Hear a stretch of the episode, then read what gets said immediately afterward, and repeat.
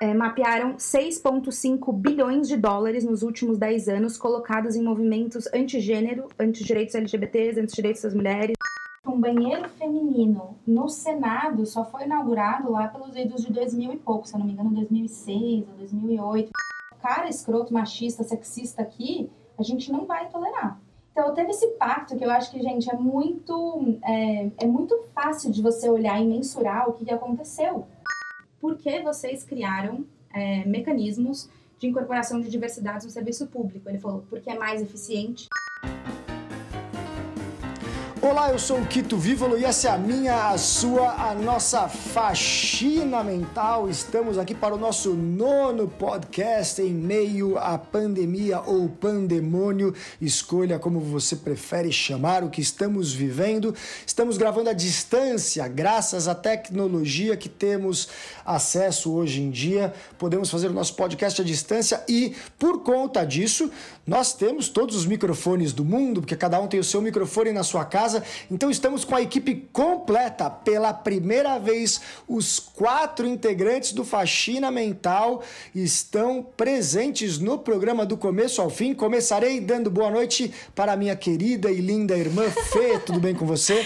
Tudo bem, Kito. Saudades de todos vocês, né? Da, da nossa entrevistada em especial, mas de todos vocês. Sintam-se todos muito abraçados. É, saudade de abraçar, né? é. né? Hoje apareceu uma foto para mim na rede social de um show que eu fui com o Eric quando ele era pequenininho, gente suada, dividindo copo, dividindo lanche, cantando pra cima, cuspindo um no outro, como era bom e a gente não sabia, né? Vou dar boa noite para ela também, que sempre me traz para o lado da luz. Ana Flávia, como vai você? Olá, tudo bem? Tô adorando estar aqui com todo mundo pela primeira vez. Seguimos a pandemia, seguimos cada um na sua casa e vamos embora. E ele, ele que sempre faz ótimas intervenções, já foi muito elogiado pelos ouvintes do Faxina Mental. Os que não conhecem falam, pô, eu quero conhecer o Lasanha, que parece ser um cara muito divertido. Christopher, o Lasanha, muito boa noite.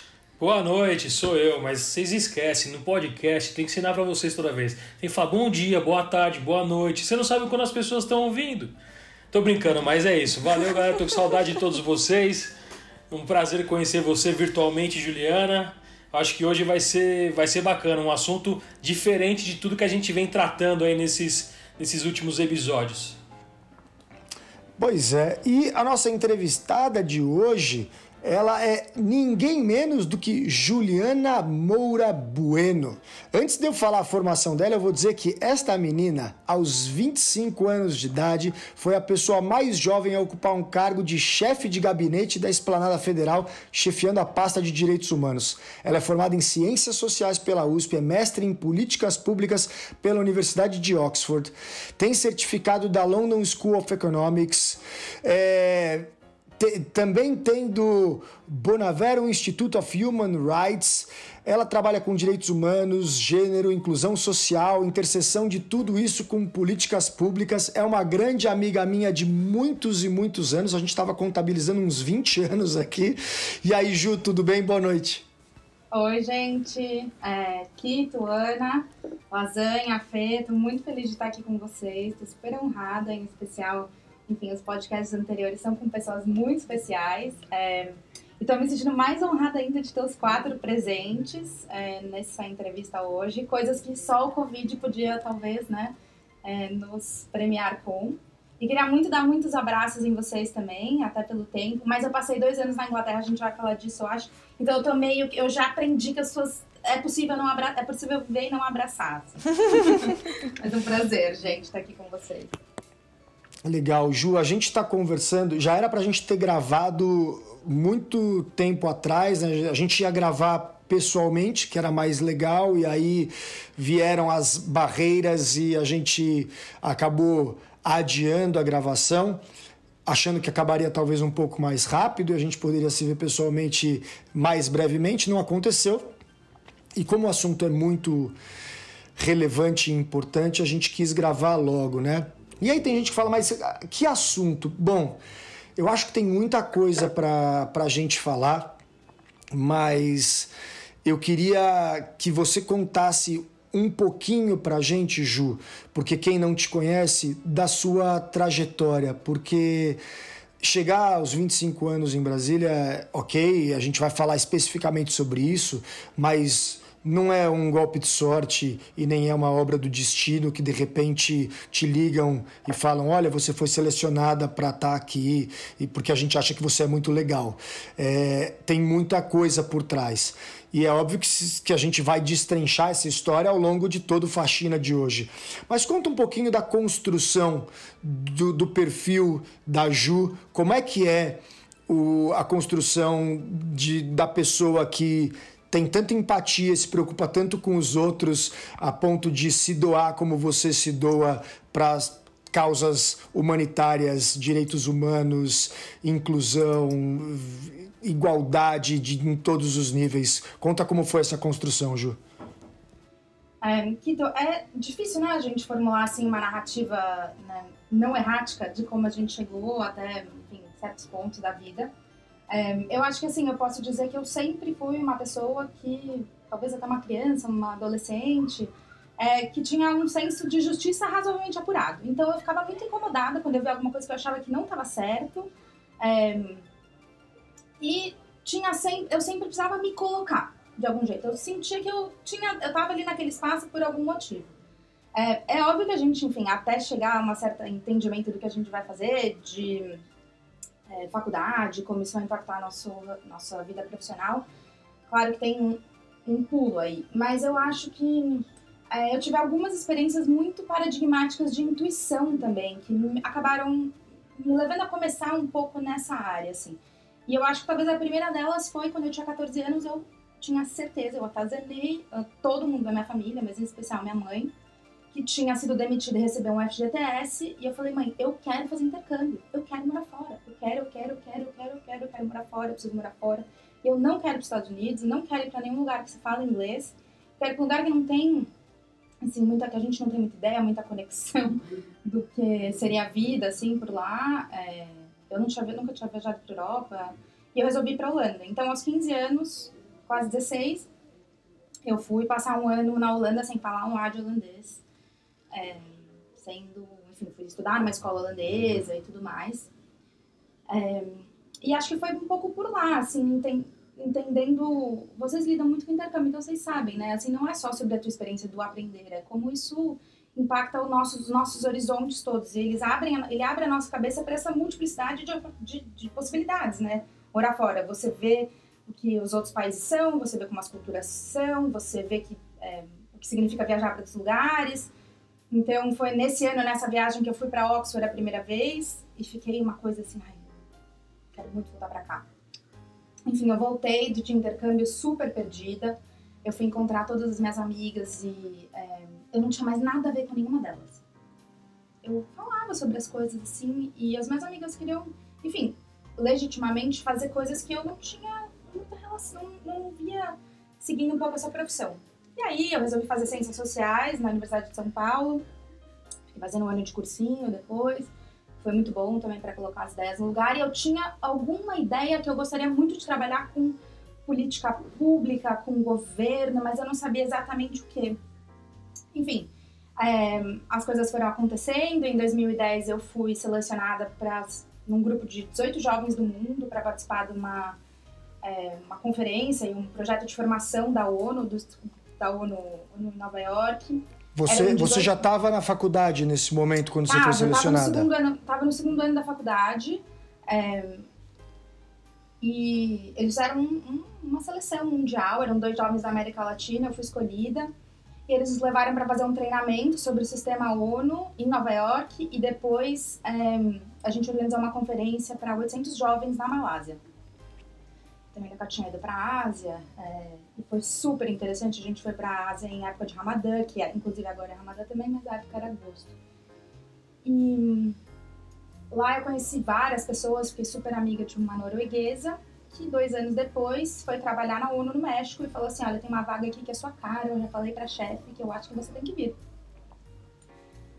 E eu falei, bom, eu fiz oito anos de aula de espanhol, mas eu nunca estive num ambiente de espanhol. O que, que a gente faz? Ela falou, fica fria, vem. E aí eu cheguei. É... La garantia sou eu. Ninguém entendia o meu espanhol. Então eu comecei a falar inglês. E no México é ótimo, porque você fala metade inglês, metade espanhol. Na cidade do México especificamente, as pessoas entendem, tipo, que é fancy. Não falar que é bonito, assim. Então, eu, eu sobrevivi no primeiro, nos primeiros dois meses lá super bem. Tive uma experiência de uma outra metrópole latino-americana, tão grande quanto São Paulo, que foi muito incrível. E aí eu voltei e falei, ah, eu achei que eu ia ser professora, professora universitária, que eu ia seguir vida acadêmica, mas eu sou muito da mão na massa.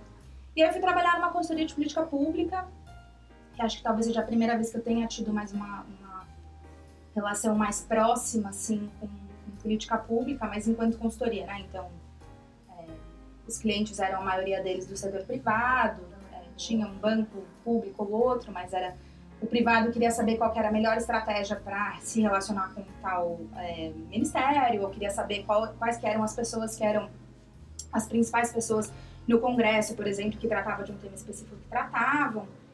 E, enfim, a área era essencialmente infraestrutura e foi ótimo, porque eu aprendi bastante sobre esse lidar, sobre o que significa ser um consultor, como é a relação entre o público e o privado, como isso se dá de várias formas. Mas eu sentia muita necessidade uma hora de estar do outro lado do balcão.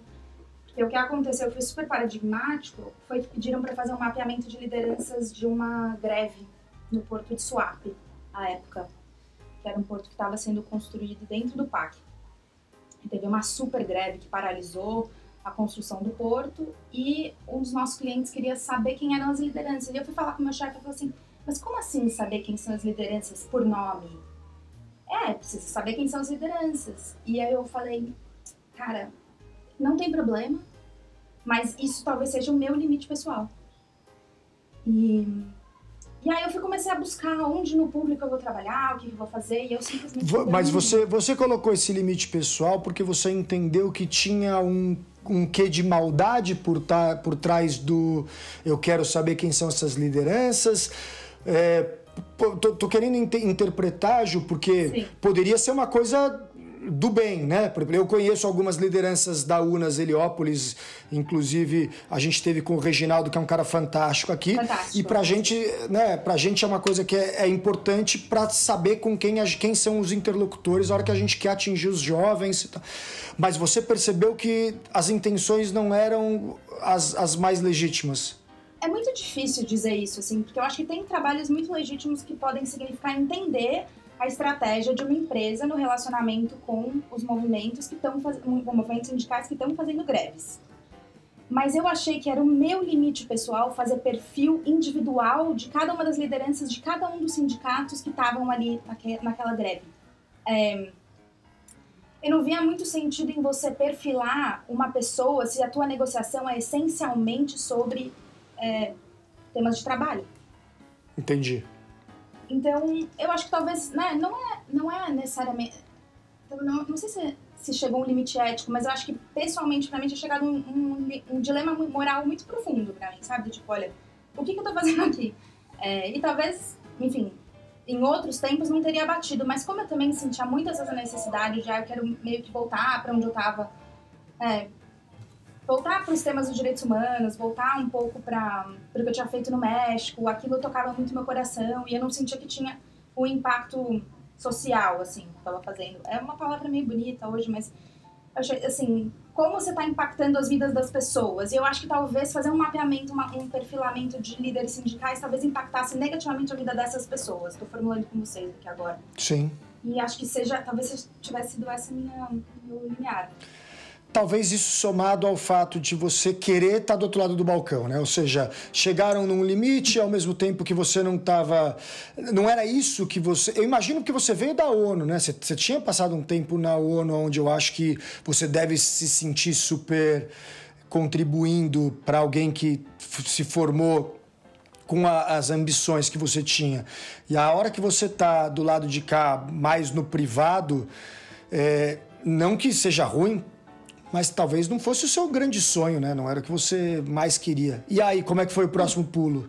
Eu, eu acho que é isso exatamente, assim, porque tem gente é, que se realiza muito no privado, né? Que, enfim, o sistema é um pouco do tipo, olha, a gente tem cliente, os clientes eles querem saber certas coisas, tem mapeamentos e você é, Né? Então, assim, a relação que você está criando é uma relação de criar conhecimentos e tirar entraves para clientes. E eu queria criar conhecimento e tirar entrave para as pessoas. Então, é, simplesmente isso, um match. Eu talvez não fosse match para aquele lugar naquele momento mais, apesar de ter aprendido bastante. E aí, gente, eu mandei um e-mail com o meu currículo para direitoshumanos@prefeitura.sp.gov.br. Falei, olá, olá, meu nome é Juliana, aqui está meu currículo. Eu quero muito trabalhar com vocês. Existe uma vaga aí para mim?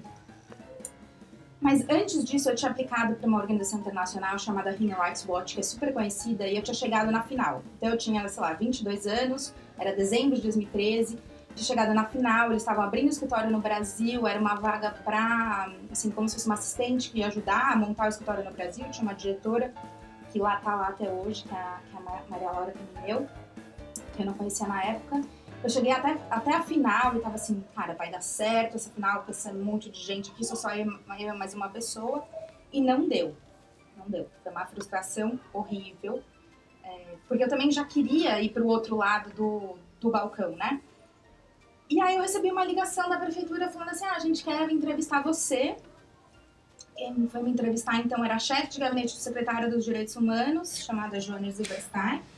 Na época, e... o prefeito era o Haddad, certo? Era o Fernando Haddad, exato. Tá. Não existia uma Secretaria de Direitos Humanos antes de 2013. Então, foi uma coisa super legal, porque quando eu cheguei lá, era uma secretaria que estava sendo construída, estabelecida, as políticas todas estavam, enfim, em disputa por bem, mas é, também encontrando o seu lugar dentro da máquina pública municipal. É, seu lugar, assim, desde o lugar administrativo mesmo até o lugar do, do orçamento.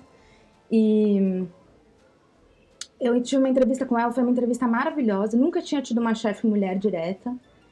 E no final da entrevista ela falou para mim: Olha, a gente tem aqui duas vagas. Uma vaga é para trabalhar na área de memória e verdade, justiça de transição. Eles estavam querendo construir a Comissão Municipal da Verdade, é, espelhando um pouco do trabalho nacional que foi feito, da Comissão Nacional da Verdade. E tem uma vaga no gabinete do secretário, que vai lidar com todos os temas, é uma assessoria técnica você vai ajudar a monitorar todas as políticas públicas e os temas de crises, urgências aqui no gabinete. Você toparia? Na minha cabeça eu falei assim, gente, eu não sou afiliada a nenhum partido, eu não conheço ninguém aqui. Eu arranjei um, uma entrevista por e-mail que eu mandei de CV. Isso jamais vai dar certo. Então eu falei para ela, é claro que eu toparia. e deu certo. no mínimo eu vou colocar no, no meu currículo daqui uns anos que eu passei por ali, né? Eu falei, é claro, mas gente, que oportunidade, assim, que pessoas são essas que estão dando uma oportunidade para trabalhar com um secretário de Direitos Humanos municipal, de uma secretaria que acabou de ser criada, uma pessoa que eles não conhecem. Então, assim, foi, foi entrevista, foi real, foi entrevista mesmo. É... E aí, gente, era uma semana depois eu falei, cara, eu achei meu lugar no mundo, eu achei meu lugar na vida, é, eu entendi, assim, minha missão. Não sei, foi uma coisa. Hum, a gente sente, né? Acho que. E enfim, conforme a gente vai talvez desenvolvendo um pouco os próprios sentidos, assim, tem uma coisa intuitiva que você fala assim, cara, eu entendi o que, que eu gosto de fazer de verdade. É... Ai, super concordo. Enfim, ah, não, super concordo, Ju. É muito engraçado que você vai falando e eu vou chacoalhando a cabeça. Porque eu acho isso é super importante, né? Até para como você vai desempenhar o que você vai fazer, né? Porque quando você tem o tesão na coisa, quando você tá lá, aí você vai para as cabeças, né? Não, exato, é. Ju, teve, teve uma primeira uma primeira passagem que você fala. Foi, foi porque assim, às vezes é, tem um episódio que é muito marcante. Não precisa ser o primeiro episódio, mas o primeiro que você fala, cara, quando eu vivi isso, esta situação estava acontecendo, eu estava lá e eu percebi que existia, sei lá, poder de transformação, ou empatia, ou qualquer coisa que seja, porque a história é sua, eu não sei nem o que você vai falar.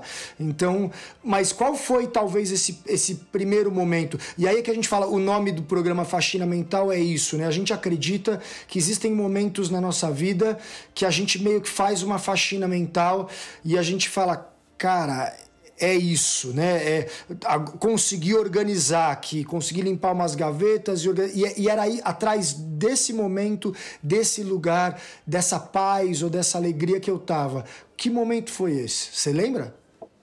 É, tem algumas coisas que me vieram na cabeça enquanto você falou, que tu, talvez eles não sejam os primeiros exatamente, mas foram muito marcantes na minha trajetória é, na prefeitura, que talvez seja né, esse meu primeiro contato real com a política pública. E as pessoas não sabem, mas vocês mandam um questionário para a gente responder antes dos podcasts, para a gente também reviver um pouco dessa trajetória. E, gente, eu fiquei muito reflexiva no questionário. Só o questionário em si eu já estava fazendo uma faxina mental gigante, tá? Para contar para vocês, assim. Nossa, gente, tanta coisa que tá vindo. A força do trabalho do questionário. é. Para quem trabalha com métodos quantitativos e qualitativos e pesquisa, um bom questionário faz diferença, gente, né?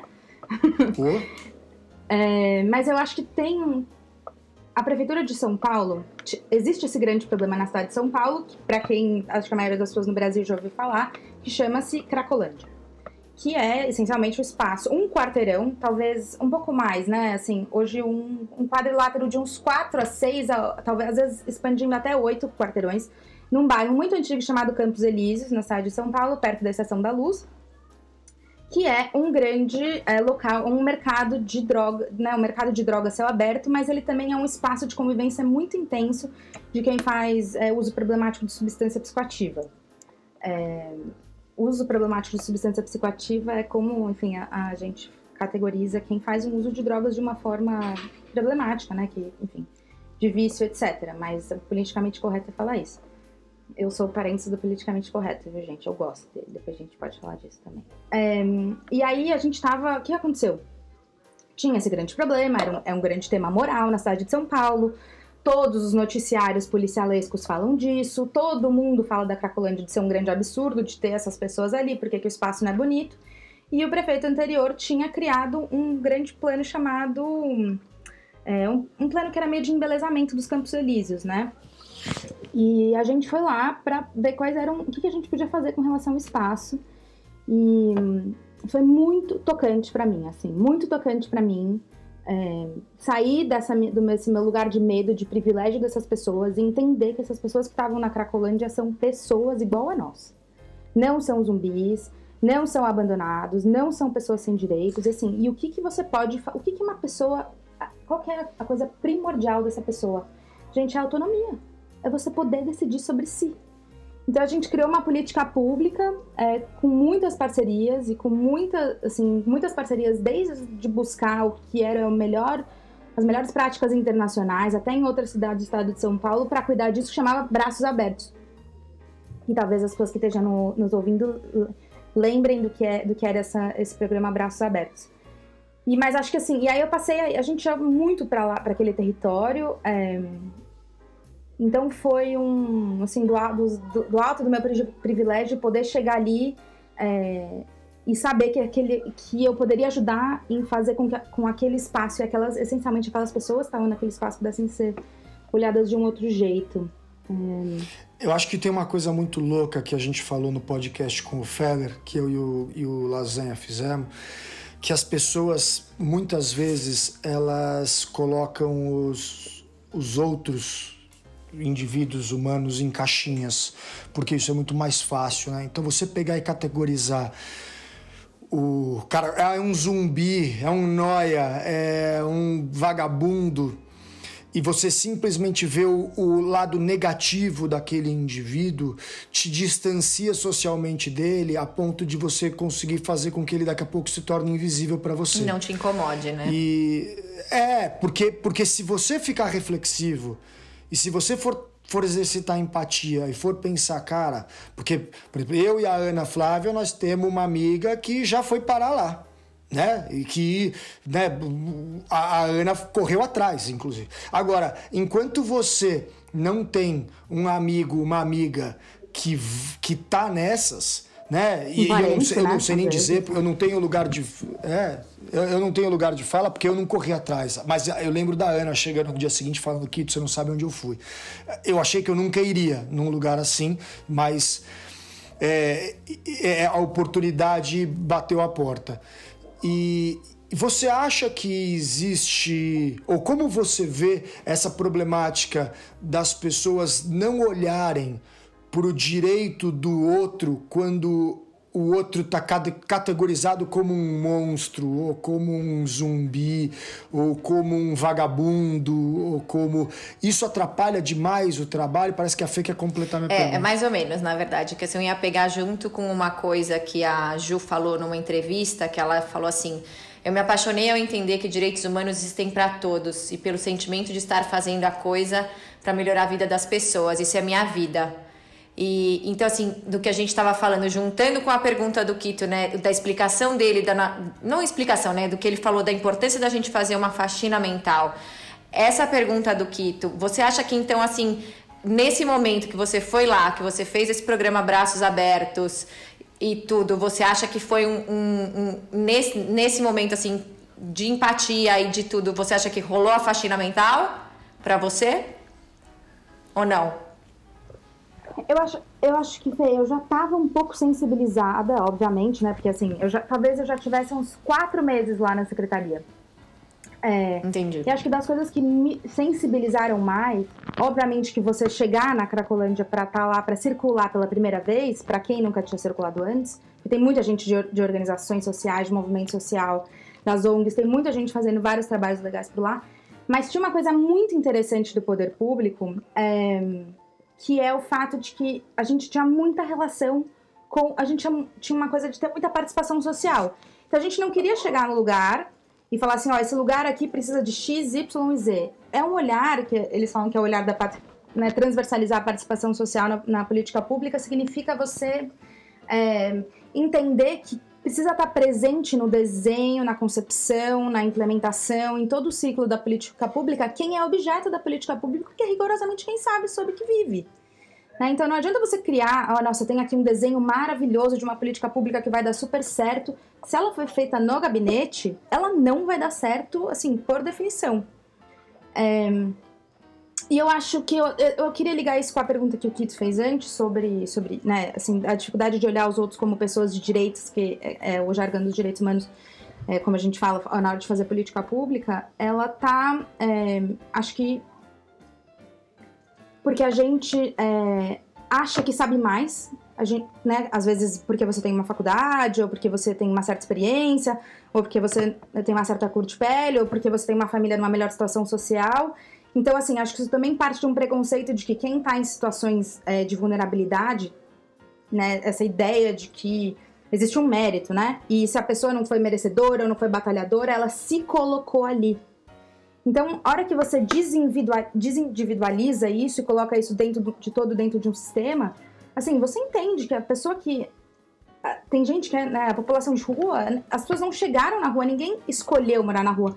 Mas talvez depois que tenha ficado bastante tempo na rua, essa passou a ser a escolha da pessoa. Não é... quer mais sair da rua, né? Não sai Não, claro que não. Você cria né, uma relação com a rua, com as outras pessoas que estão ali na rua, com os animais que passam na rua, com os objetos, com os espaços. É... Então, assim, a gente tinha, por exemplo, uma coisa que a gente lutou bastante na época da prefeitura, a GCM, que é a Guarda Civil Municipal em São Paulo, que é uma guarda patrimonial por definição, eles tinham uma operação que eles iam tirar cobertor e barraca de gente que morava na rua. Assim, meu, é a única coisa que a pessoa tem. É a barraca dela. É o lugar que ela mora. Como você vai desmontar a barraca dela? Ai, não, mas aqui tá na frente da minha loja. É, mas aqui é o calçadão que eu passo todo dia. Assim, gente, que, que momento que as pessoas perderam essa sensibilidade, essa empatia, essa humanidade de olhar para alguém e falar assim, cara, esse é o lugar dele. Esse é o lugar que a pessoa se achou, é aí que ela tá. E eu acho que, assim, a gente tinha muito diálogo. Não tem um movimento nacional de população de rua é, que dialogava muito. Acho que essa era uma característica muito específica das lideranças que estavam ali naquela secretaria. Eu acho que isso me ensinou bastante, gente. Às vezes, mais a faxina mental foi muito de entender assim, cara, eu aqui no alto do meu diploma da USP, não vou ter a solução. E nem qualquer pessoa que seja é, doutora em qualquer coisa não vai ter a melhor solução para as pessoas sem elas estarem junto. É, é, e acho que essa é, talvez seja uma, uma lição muito incrível. Que eu acho que talvez seja importante, e eu quero saber o que você acha, mas vou dizer, por exemplo, como eu penso. Assim, se o cara chegou e montou a barraca dele no estacionamento da, do meu comércio, né, e eu preciso desse estacionamento, a gente vai tentar buscar uma solução para que ele tire a barraca dele do estacionamento do meu comércio. Mas não vai ser chegar chutando, tacando fogo, ou que eu vou resolver o problema, porque na verdade talvez eu crie um problema maior e, e eu preciso ter o um mínimo de empatia. Porque eu tenho o meu comércio, provavelmente a minha casa, a minha vida, e a única coisa que esse cara conseguiu foi uma barraca para colocar no estacionamento do meu comércio. Putz, Kito, é fácil falar porque não aconteceu com você. Bom, antes de atirar as pedras, vamos conversar, porque muitas coisas já aconteceram na minha vida para que a gente possa dividir. Mas eu acho que tem muito a ver com isso, com o olhar um pouco mais humano. Você acha que no tempo que você passou na prefeitura, talvez até um tempo que você depois foi para Brasília, a gente vai falar um pouco sobre isso. Você acha que as pessoas estão perdendo esse olhar humano é, ou não? Eu tenho a impressão de que muitas pessoas sim. Eu acho que uma polarização recente no mundo fez com que uma parte das pessoas tendesse a ter um discurso de muito ódio, de, de, de, de muito. Essa história da meritocracia eu não engulo, mas nem com a melhor bebida do mundo. E eu queria saber o que, que você acha, se você e como que se trabalha isso, porque é, ciência, é, é, é, é, políticas públicas se faz com todo mundo, não só com quem está em vulnerabilidade. Né? Você precisa de uma participação de muita gente. Sim, é, eu estou fazendo um grande exercício pessoal ultimamente, acho que nessa situação de Covid-19 que a gente está em especial, é, de tentar ver movimentos positivos é, na sociedade de forma mais geral. Então, eu particularmente, eu acho que esse, esse momento agora, linkando com isso que você está perguntando para mim, é, talvez um, uma parte de uma resposta, é, pode ser um movimento muito paradigmático para mostrar para gente que outra sociabilidade que seja uma sociedade, uma sociabilidade, né, numa sociedade mais baseada em carinho, em olhar ao próximo, em coletividade, entender que assim, ah, eu queria muito ir no parque, mas se eu for no parque, talvez seja de um exemplo para outras pessoas que também vão começar a ir no parque e aí todo mundo quebrou a quarentena. Ou fazer uma festa em casa. Não é para fazer festa em casa, gente. É... e não é para juntar gente, não é para sair, a não ser o essencial, claro. Então, eu acho. Eu tenho uma amiga, uma amiga de, que eu fiz no NR desde criança, ela chama Lívia Ribeiro, ela trabalha hoje em dia com direitos. É com temas de sustentabilidade, meio ambiente. E ela falou para mim: Ah, eu gostei muito disso que você falou, dessa que você pensou, mas quando que a gente vai começar a construir isso? Porque eu tô muito ansiosa. E eu falei, amiga, por enquanto acho que a gente vai construir isso de casa. É, a gente vai construir isso nas coisas que a gente escrever e publicar por aí. A gente vai construir isso nas aulas online que a gente vai, que a gente vai dar. É, ela trabalha especificamente com escolas, enfim, vocês também é, que valores que a gente está colocando nas reflexões que a gente está fazendo e apontando para o futuro. Eu acho que essa análise, Kito, sobre o que a sociedade é, é, eu acho que talvez mais recentemente isso de fato faça sentido.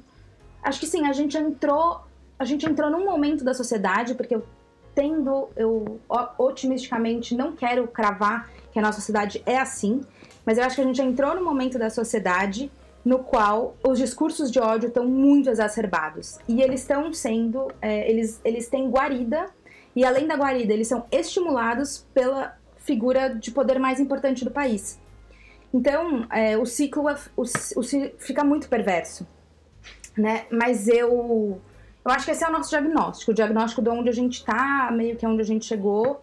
É, eu acho que a gente não tem que achar que isso, é, isso aconteceu simplesmente. Esses dias eu participei, enfim, acho que é, tem tudo a ver com o que a gente está falando aqui. Eu participei de um seminário super fechado, não posso falar quem é, quem fez a pesquisa, mas são pesquisadores do, de fora do país, dos Estados Unidos, que estão mapeando é, um pouco as rotas do dinheiro que estão sendo colocadas em movimentos globais. E esse seminário especificamente era sobre movimentos anti-gênero. E dentre gênero a gente coloca anti-mulher, anti-direitos das mulheres, anti-direitos LGBT, anti-direitos reprodutivos e sexuais. E nos últimos 10 anos, esse gente muito, muito séria. A gente são, são, enfim, gente das melhores universidades, das melhores organizações filantrópicas. é, mapearam 6,5 bilhões de dólares nos últimos 10 anos colocados em movimentos antigênero, anti-direitos LGBTs, anti-direitos das mulheres, anti... Então, assim, não é orgânico. Isso não está acontecendo porque simplesmente as pessoas resolveram que elas vão expelir ódio. Isso está sendo. Perfeito. Você tem gente tá plantando isso. Tem gente colocando dinheiro para que isso tem aconteça. força, né? Não, não. E aí é que, e aí é que é o mais complicado que é uma discussão. Eu tenho muitas discussões com a senhora minha mãe, que é uma das mulheres que eu mais amo nesse planeta e uma das mulheres mais inteligentes que eu conheço, mas que até por ser uma pessoa super inteligente, super esclarecida, gosta muito de boas narrativas. Ela gosta de português bem falado, ela gosta de coisas que têm algum tipo de embasamento. E o mais perverso que eu tenho visto é que existe hoje em dia conteúdo de qualidade, de qualidade que eu digo qualidade técnica, audiovisual, não qualidade é, de, do conteúdo em si, mas conteúdos muito bem produzidos que levam a pessoa a, a crer numa narrativa que te induz a, a, a, erros comportamentais, na minha opinião, bastante complicados. Então eu falo muito para a mãe, falo, a gente tem que tomar muito cuidado, mãe, quando a gente vê uma narrativa, porque se ela não, não tiver embasada em alguém que eu realmente confio, que eu realmente acredito, que eu conheço, que, que eu sei que gosta de mim, né? Eu, eu posso cair num caminho sem volta, porque os algoritmos da, da, da internet hoje, das redes sociais, todas elas, né? YouTube, Facebook, todos, me levam de um conteúdo para o outro em cima de narrativas semelhantes e, e eu acho isso um, um, um, problemão. Então eu acho que é legal isso que você está falando, porque para quem não conhece a Ju, gente, eu boto a minha mão no fogo para essa menina. O que ela falar é verdade, porque eu conheço ela, como eu falei, há 20 anos, e o velho aqui sou só eu, então eu conheço ela desde criança. E, e, e, e a, ela trabalha muito sério para o bem das pessoas. Então a gente saber que tem gente perversa colocando muito dinheiro numa narrativa destrutiva é um negócio que. É triste, né? É triste. É Como eu falo pro Feller, né? Eu viro pro Feller e falo, Feller, eu acho que o mundo vai melhorar, né? Quem não ouviu, aliás, seguinte, chegamos em mais ou menos meia hora do nosso faxina mental. Se você quiser fazer um xixi agora, você dá um pause, vai fazer um xixi, nós vamos continuar falando aqui, mas o seu pause vai parar a nossa conversa. Mas se você não ouviu o faxina mental do Feller, escute. Procura o Faxina Mental do Marcelo Feller, procura também o Faxina Mental do Guilherme Lixande. Esses dois estão muito alinhados com o que a gente está conversando hoje aqui com a Ju. Não à toa, são dois grandes amigos dela também e meus. E, e o Feller, eu estava falando com o Feller no, no, nesse episódio, eu falo, pô, Feller, eu sou um otimista, eu acho que o mundo vai melhorar e tal. E ele fala, é, eu não, eu acho que só vai piorar. ele, ele, ele, ele permita-me discordar de vocês, para mim e para o Lasanha, né? E, e quando a gente escuta que tem tanto dinheiro injetado numa, nessas narrativas perversas, isso dá uma desanimada, não dá não? Então, eu acho que ao mesmo tempo que isso dá uma desanimada na gente, que tu, é muito, assim, 6,5 bi de dólares colocados, eles falaram grande parte disso indo para América Latina, América do Sul, mais especificamente, há 10 anos. Ou seja, isso é um esforço é, organizado de muitas organizações, é, que tem capilaridade, são várias organizações com, com valores de conservadorismo, de valores de família. Então, muitas vezes esse dinheiro chega nos lugares com a tag família, com a tag comunidade, e não é exatamente isso.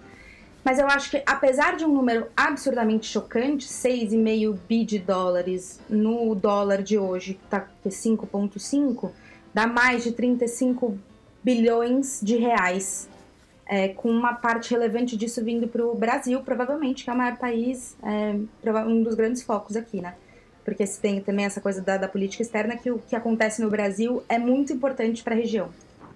É, mas eu acho que o diagnóstico ele é muito importante, gente, porque ele coloca para nós o seguinte: se tem gente financiando esses movimentos, significa que a gente precisa de organização para enfrentá-los.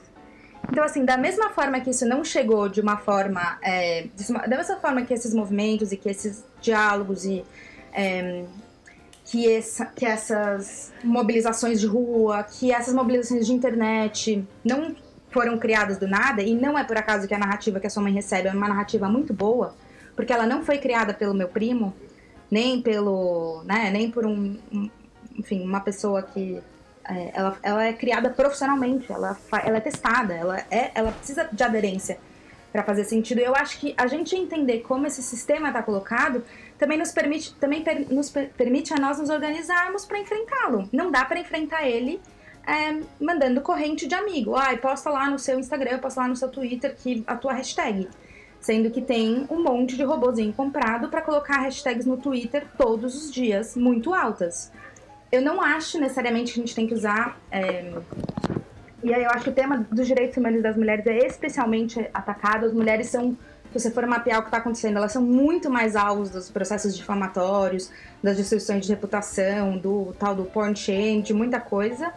É, mas a gente precisa entender quais vão ser as nossas estratégias que não sejam jogando sujo, sejam jogando limpo, mas que a gente tenha muita clareza que, é, enfim, a gente vai precisar se organizar e vai também precisar financiar outras ações. Tem várias organizações no Brasil que entenderam isso e estão atuando em rede é, de muitas formas para enfrentar esse tema. Então eu acho que tem futuro, Kito, otimisticamente falando, porque eu confio é, que a gente vai conseguir se organizar para enfrentar isso. É, eu também sou otimista, adoro ouvir gente otimista, porque daí eu volto a ficar otimista, porque eu tenho andado meio bipolar com essa quarentena e esse eu isolamento também, social.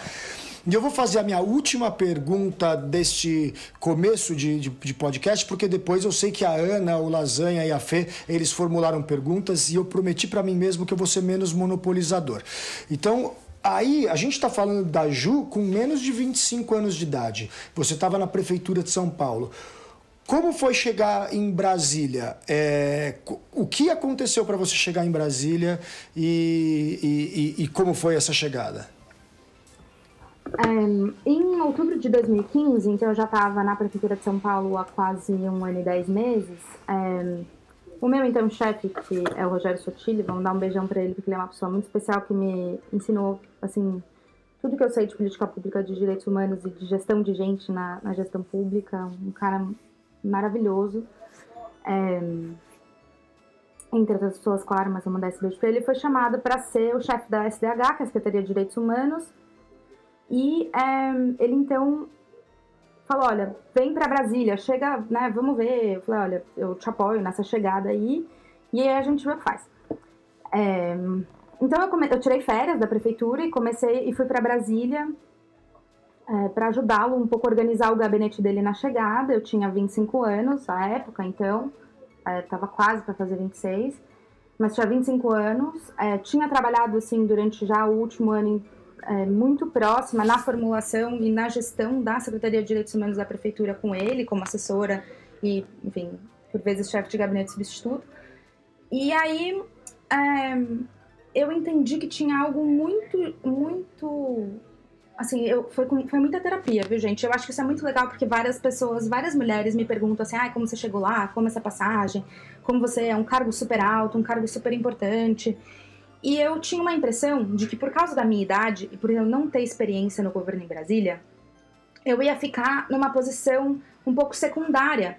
É, e ao mesmo tempo, por ser mulher, também eventualmente pudesse, pudesse ficar ter que cuidar de várias coisas muito importantes, mas não ter um cargo à altura do que eu estava fazendo, da importância que eu estava fazendo, e ter uma pessoa me chefiando que talvez não pudesse fazer isso. Então, é, foi um momento bem, assim, tudo ou nada na, na, na minha cabeça, particularmente. Eu pensei, olha, eu quero muito para Brasília, ia ser muito legal, é uma oportunidade muito única, mas eu vou colocar as minhas condições.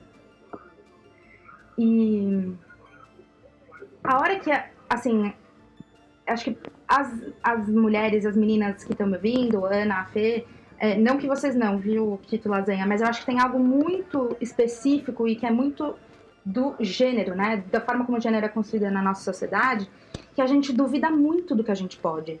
A gente fala assim, não, eu, eu tenho essa capacidade, eu acho que devia ser para mim, mas será que? Eu falei, olha, eu tenho uma condição, falei para mim mesma, eu tenho uma condição para ir para Brasília, que é, é ser chefe de gabinete. Então eu fui fazer uma conversa com o Rogério, então, e eu falei para ele, olha, é, Rogério, é, ele falou, ah, e aí, você já resolveu a sua situação? Eu falei, como assim, minha situação? Ele, é, você vai vir pra cá, não vai vir pra cá? Eu falei assim, olha, Rogério, respirei muito fundo, gente. Acho que eu fiz um, assim... Foi muito intenso, muito difícil, mas foi muito paradigmático. Eu falei para ele, Rogério, olha, eu tô gostando daqui, eu gosto do ritmo de Brasília, acho que, o, que gente, o trabalho que a gente pode fazer é muito incrível, muito importante, mas a minha condição para vir para cá, porque eu tô super feliz na prefeitura, é ser chefe de gabinete. E aí o Rogério meio que caiu para trás, assim. É, ele vai ouvir, talvez ele lembre. É, e ele ficou meio atônito, assim, meu, eu acho que na cabeça ele tava pensando, como assim? Essa menina de 25 anos tá pedindo para mim para ser chefe de gabinete, que é uma coisa que você, na esplanada em Brasília, né, na esplanada dos ministérios, dos ministérios, se você pensa num chefe de gabinete de ministro, você pensa num homem de 55 anos, que já tem uma trajetória de 20 anos na gestão pública, no movimento social, que foi líder, que é... E aí ele falou para mim, ah, você é muito nova, você tem muita coisa para construir na sua carreira ainda. E eu falei para ele, falei, Rogério, se não são os governos progressistas é, que, a, que criaram as políticas para as mulheres, que, tão, que tem como mote empoderar as mulheres, as mulheres negras, as pessoas negras, é, a população negra, as populações deficientes, quando é que eu vou ter uma oportunidade? E ele falou, tá bom, o cargo é seu. Então, para mim, foi muito doído, gente. Me doeu fisicamente conseguir falar isso, que significou para mim me colocar me colocar com o que eu realmente achava que eu merecia. Eu achava que eu merecia ser chefe de gabinete. E essa era a minha condição. É, então, acho que tem um pouco disso que eu, que eu acho que é importante que a gente fale também. Assim, eu não passei por isso, né? Eu não sou uma gênia que fui convidada. As coisas não acontecem assim. As, acho que elas acontecem com pessoas, com às vezes com uma certa facilidade. Mas comigo eu cheguei lá e eu sinto que isso foi batalhado. E como eu senti que isso foi batalhado, eu cheguei muito empoderada no cargo. E acho que isso faz toda a diferença quando você começa o seu trabalho. Com certeza, é, Num ambiente que, que ninguém, assim... É... Gente, eu era barrada em todas as reuniões ministeriais. Achavam que você ia fazer e... o quê, Ju? Achavam que você ia servir o café? Sim. Meu, tem um episódio, gente, que é muito bom. É a minha primeira reunião na Casa Civil. Então, eu tô chegando lá, né, a, a novata. E o governo federal tinha, não sei se ele ainda tem, um conselho executivo, que só participam os secretários executivos, vice-ministros, que é que faz parte dos ministérios que têm documentos é, que estão classificados como secretos ou ultra secretos. Como a Secretaria de Direitos Humanos do, do, Governo Federal lidava com os programas de proteção, que são proteções a crianças que são vítimas ou é, testemunhas de, de crimes, ou pessoas, ou programa, o Provita, que são a vítimas e testemunhas já adultas, ou os programas de defesa dos defensores, os defensores de direitos humanos ameaçados. E aí a pessoa precisa trocar o nome, trocar passaporte, e morar em outro lugar, e ter toda uma proteção do Estado para isso, que foi o programa, um dos programas que a, o Marcelo Freixo entrou, é, a Fernanda, que era assessora da, da Marielle, é, eu acho que foi, que foi cogitada ela entrar, e aí a gente tinha, por causa disso, a Secretaria de Direitos Humanos estava nesse comitê. Então eu cheguei, eu entrei na sala, tinha o secretário executivo do Ministério da Justiça, o secretário executivo do Ministério da Fazenda, o secretário executivo do Ministério da Defesa, o secretário executivo do Ministério da, das Relações Exteriores, eu entrei na sala. E a pessoa que estava, era uma mesa em U, então vocês imaginam, você entra numa sala que tem uma mesa em U, e do lado de cada uma das das abas do U, tem as cadeiras que são as cadeiras da assessoria, das, enfim, de quem faz é, secretariado. E aí a pessoa meio que me pegou pelo braço e mandou sentar ali. E eu era nova, não sabia o que estava acontecendo, então eu sentei ali. E aí a reunião tipo, começou. senta em qualquer lugar, né? Não, não tem problema onde eu vou sentar, né? A gente Isso, vai ficar se olhando sacado, mesmo. Porque a vaga da SDH, a vaga da nosso ministério, ela estava vaga na, na mesa de reunião. É, então, mas eu deixei rolar. Eu deixei rolar de propósito. Então, a hora que a reunião começou, é, chegou uma outra pessoa para tocar a reunião, que por acaso me conhecia, mas ainda assim não fez nenhum movimento.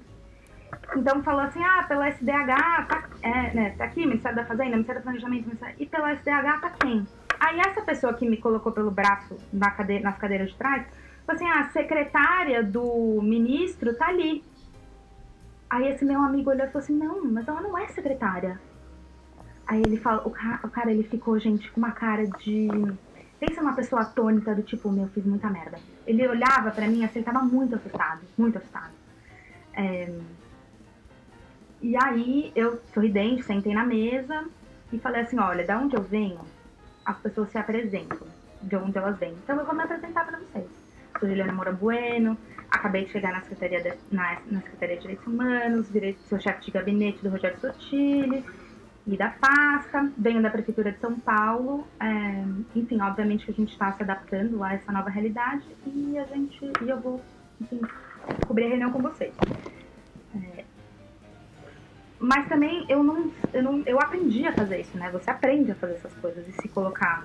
E não é toda mulher que consegue fazer isso também.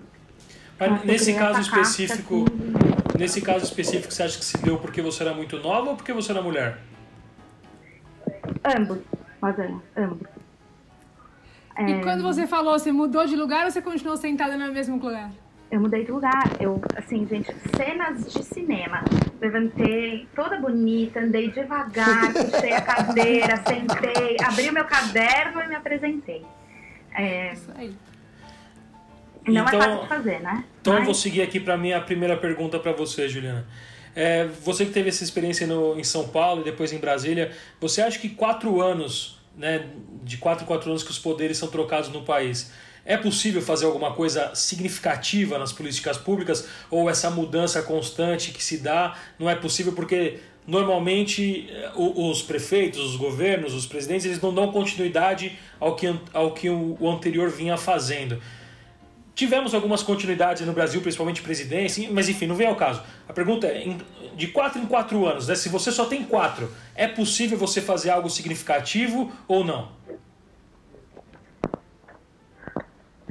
Eu acho que essa pergunta tem várias partes, Lazenha. A princípio, sim, é possível. É eu acho que é possível porque o, o, o poder público ele está acostumado, ele tem, as, ele tem as ferramentas que nos permitem planejar em quatro anos. Então, o plano plurianual, as nossas ferramentas de planejamento de orçamento, isso tudo pode ser planejado para quatro anos. É, acho que às vezes a gente falha em termos de pensar na, nos riscos desse planejamento de quatro anos, porque a conjuntura política, em especial na, na área de direitos humanos e de política para mulheres, influi muito. Então você tem um, você pode fazer um planejamento super bom para os seus quatro anos, no qual você vai passar é, enfim, as melhores políticas públicas para as mulheres, as melhores políticas públicas de enfrentamento à violência, as melhores políticas públicas de é, empoderamento das mulheres e ter mais mulheres na política, enfim, várias coisas. E aí, né, tem um, junta-se um grupo dentro do Congresso Nacional e que pode ir para sua liderança, seja seu prefeito, sua prefeita, sua governadora, sua presidenta ou seu presidente fala assim: olha, isso aqui se passar, a gente para de votar com vocês. É, então eu acho que. Eu acho que sim, é possível. É, eu acho que não por acaso a gente passa a fazer coisas que podem ser mais rapidamente feitas, podem ser mais rapidamente aplicadas e que a gente consegue ver é, resultados mais rápidos e às vezes menos estruturar, né? E, e foca mais no, no, fazer e menos no estrutural porque na política você também vive um pouco de. Eh, enfim, eu, eu não, né? Mas assim, quem é. As pessoas de primeiro escalão, é, as, as, grandes lideranças, elas também precisam mostrar as realizações. Todo mundo quer ver, ah, no final dos quatro anos você fez o quê? O que, que você prometeu antes? O que, que você realizou? É, obviamente que num, num, nas condições normais de temperatura e pressão e ideais da democracia, a gente entende que tem políticas que são políticas de governos, ou seja, tem planos que são planos, olha, esse governo foi votado para fazer essa política, estava muito claro o que ia fazer, aqui tá. Mas tem coisas que são de Estado. E eu acho que essa aqui também é um pouco da diferença da gente entender é, que os governos eles precisam saber que, tem, que são políticas de Estado tem coisas que elas são estruturais. E, e elas sendo, e, e elas sendo, em elas sendo estruturantes, é, tudo bem dar continuidade, você não precisa nem mudar o nome dela, é o que às vezes acontece também, e às vezes se muda o nome tudo bem. É, acho que então seja, talvez não seja a coisa mais legal e leal, mas como todo mundo quer apresentar algo político, se vai ter uma, às vezes hoje em dia eu tô bem pragmática, se vai apresentar uma continuidade, se a política se mantém, é, tudo bem mudar o nome, contanto que essas pessoas continuem protegidas contanto que essas pessoas continuem assistidas. Então, assim, se dessem um exemplo, se mudassem agora o nome do Bolsa Família, contanto que essas pessoas continuassem recebendo, mas elas não estão, porque várias perderam, é, tudo bem. Não é o caso. Certo. Não, não fantástico. E, e, e aí, por que, que isso é, não, não é algo palpável a nós, seres mortais, que não estamos tão envolvidos assim com política, sendo que tem pessoas sérias trabalhando como você nesse meio? Porque a gente nunca vê algo significativo acontecendo nesses períodos curtos de 4 em 4 anos. Assim, mas eu vou discordar, porque eu acho que tem muita coisa muito significativa que aconteceu e que acontece. É, eu acho que hoje em dia menos. Eu acho que a gente não tá no momento global, eu não tô falando só do Brasil, em que você para e pensa assim, nossa, tem um presidente ou uma presidenta ou um, uma governadora de, né, um, de algum lugar, algum prefeito, alguma prefeita que esteja fazendo uma gestão incrível. Eu acho que a política, a conjuntura não está permitindo. Então, assim, às vezes tem muita gente que vai me perguntar, o que, eu faço? Queria muito trabalhar com política pública de direitos humanos. Olha, eu acho, não sei. Talvez agora não seja a melhor hora. É, mas eu acho que a gente tem coisas muito estruturantes feitas no Brasil. Acho, e eu não estou falando só é, dos últimos anos, assim, eu estou falando, acho que desde a própria Constituição. É, então, a construção de um sistema único de saúde. Gente, imagine numa situação de Covid-19 se a gente não tivesse um sistema único de saúde. O SUS precisaria de muito mais é, investimento do que ele tem. É, mas a, essa, essa conquista é uma conquista nossa, né? Uma conquista, os municípios, capengas ou não, eles estão mantendo o sistema de saúde, então as pessoas elas têm UTIs para ir, elas não vão pagar. Não acontece como está acontecendo nos Estados Unidos, da pessoa falar assim, ah, eu só vou, como eu tenho que pagar 200 reais só para ver o médico, eu, 200 dólares, eu vou esperar ficar muito mal de corona e já ter contato, é, já ter repassado isso para outras 150 pessoas até eu ir para o hospital. E se eu ficar internado, eu não vou ter dinheiro para pagar. Esse sim, não é o caso do Brasil. Não, é, concordo com você. Talvez eu, eu, tenha que reformular um pouco minha pergunta. Existem coisas muito bem feitas, como o SUS, como o Bolsa Família, são coisas muito legais, mas por que a gente não vê mais? Né? Se, se quatro anos é relativamente muito pouco. Por que não aparece a, a todo momento alguma coisa bacana sendo feita? Mas é, é uma pergunta um pouco difícil, assim, talvez eu... É, eu talvez eu vá para um lugar de senso comum e eu não acho que a política é só feita disso, mas eu acho que ela é também feita disso, que é um pouco do que eu falei antes. É, as pessoas elas querem, precisam mostrar os seus feitos.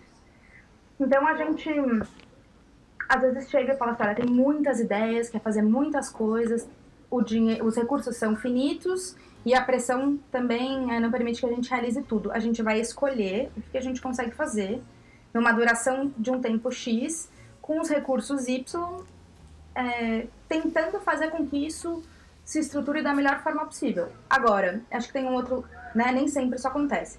Para a gente conseguir chegar ao final, é, acho que tem muitos casos de prefeitos que ficam quatro anos e aí tentam dar uma reestruturada na máquina que não está mudando tão bem para começar a trabalhar. Trabalha super bem no último ano e meio, esperando ter mais quatro anos para conseguir esse período completo de oito anos. Mas agora, eu acho que a gente precisa falar também. É, o papel da mídia, por exemplo, que o papel da mídia, por exemplo, que criticou muito Braços Abertos, que para mim era uma política pública maravilhosa, fundamental, que poderia até mudar de nome, mas ficar lá é, na Cracolândia, é uma pressão super grande da mídia. Ai, precisa fazer isso aqui. Olha, aumentaram o número de pessoas viciadas que estão é, andando nesse espaço. E aí faz o quê? Ah, não, esse programa não deu certo. Então a gente prefere por ideologia, por pressão da mídia, por pressão política, por várias coisas, é, terminar um programa que tinha dado super certo. E, assim, o príncipe Harry tinha vindo, eu, braço aberto, que estava sendo replicado.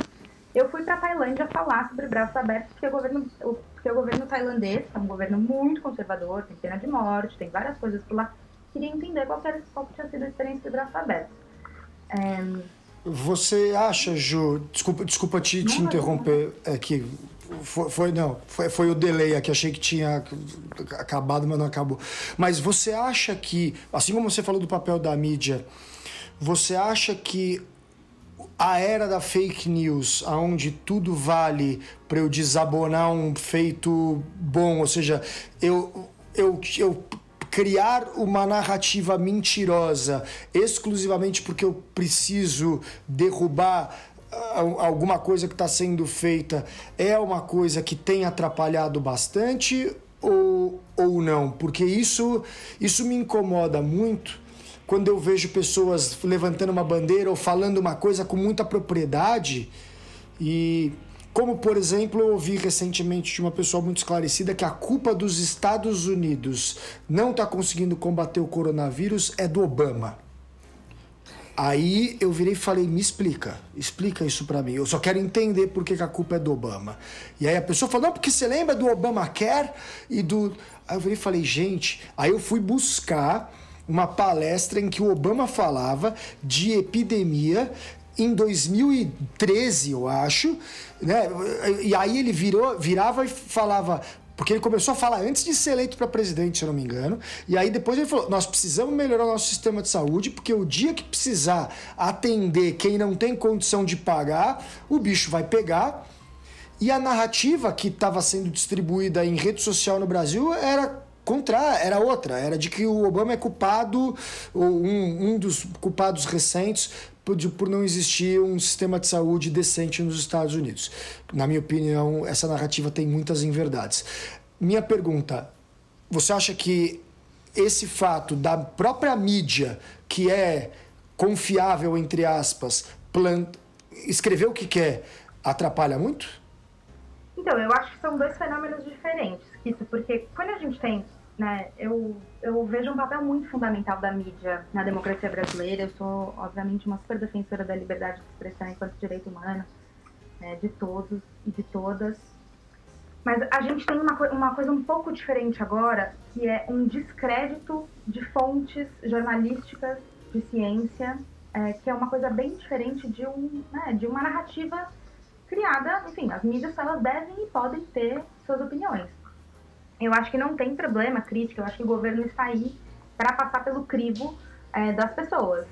A gente não pode ter medo de crítica, pode ter medo das pessoas, não pode ter medo dos jornais. Mas eu acho que a gente tem um certo turning point na, na, na vida democrática brasileira, no qual a gente, e acho que o dinheiro falou bem alto, no sentido de, olha, quem tem mais clique vai ganhar mais patrocinador. Isso passou a ser muito sedutor para a mídia, de uma certa forma, criar certas narrativas que recebessem muito clique. É, e aí acho que tem uma outra, um outro movimento que é, com, que é deve talvez tenha, acontecido de uma forma concomitante a isso, que é o fato de a gente passar a usar as redes sociais como as fontes supremas de conhecimento, ou seja, não, tá no Twitter, é, detergente vai melhorar, se você injetar detergente na sua veia, vai, o Covid vai passar. Ele é uma forma de. Não, mas onde você viu isso? Não, tá no Twitter, é, é certo. Não, mas uma pessoa no Facebook colocou. E a gente não está acostumado, a gente não entendeu que a gente precisa desenvolver os nossos mecanismos de checagem. É, então, acho que são movimentos diferentes.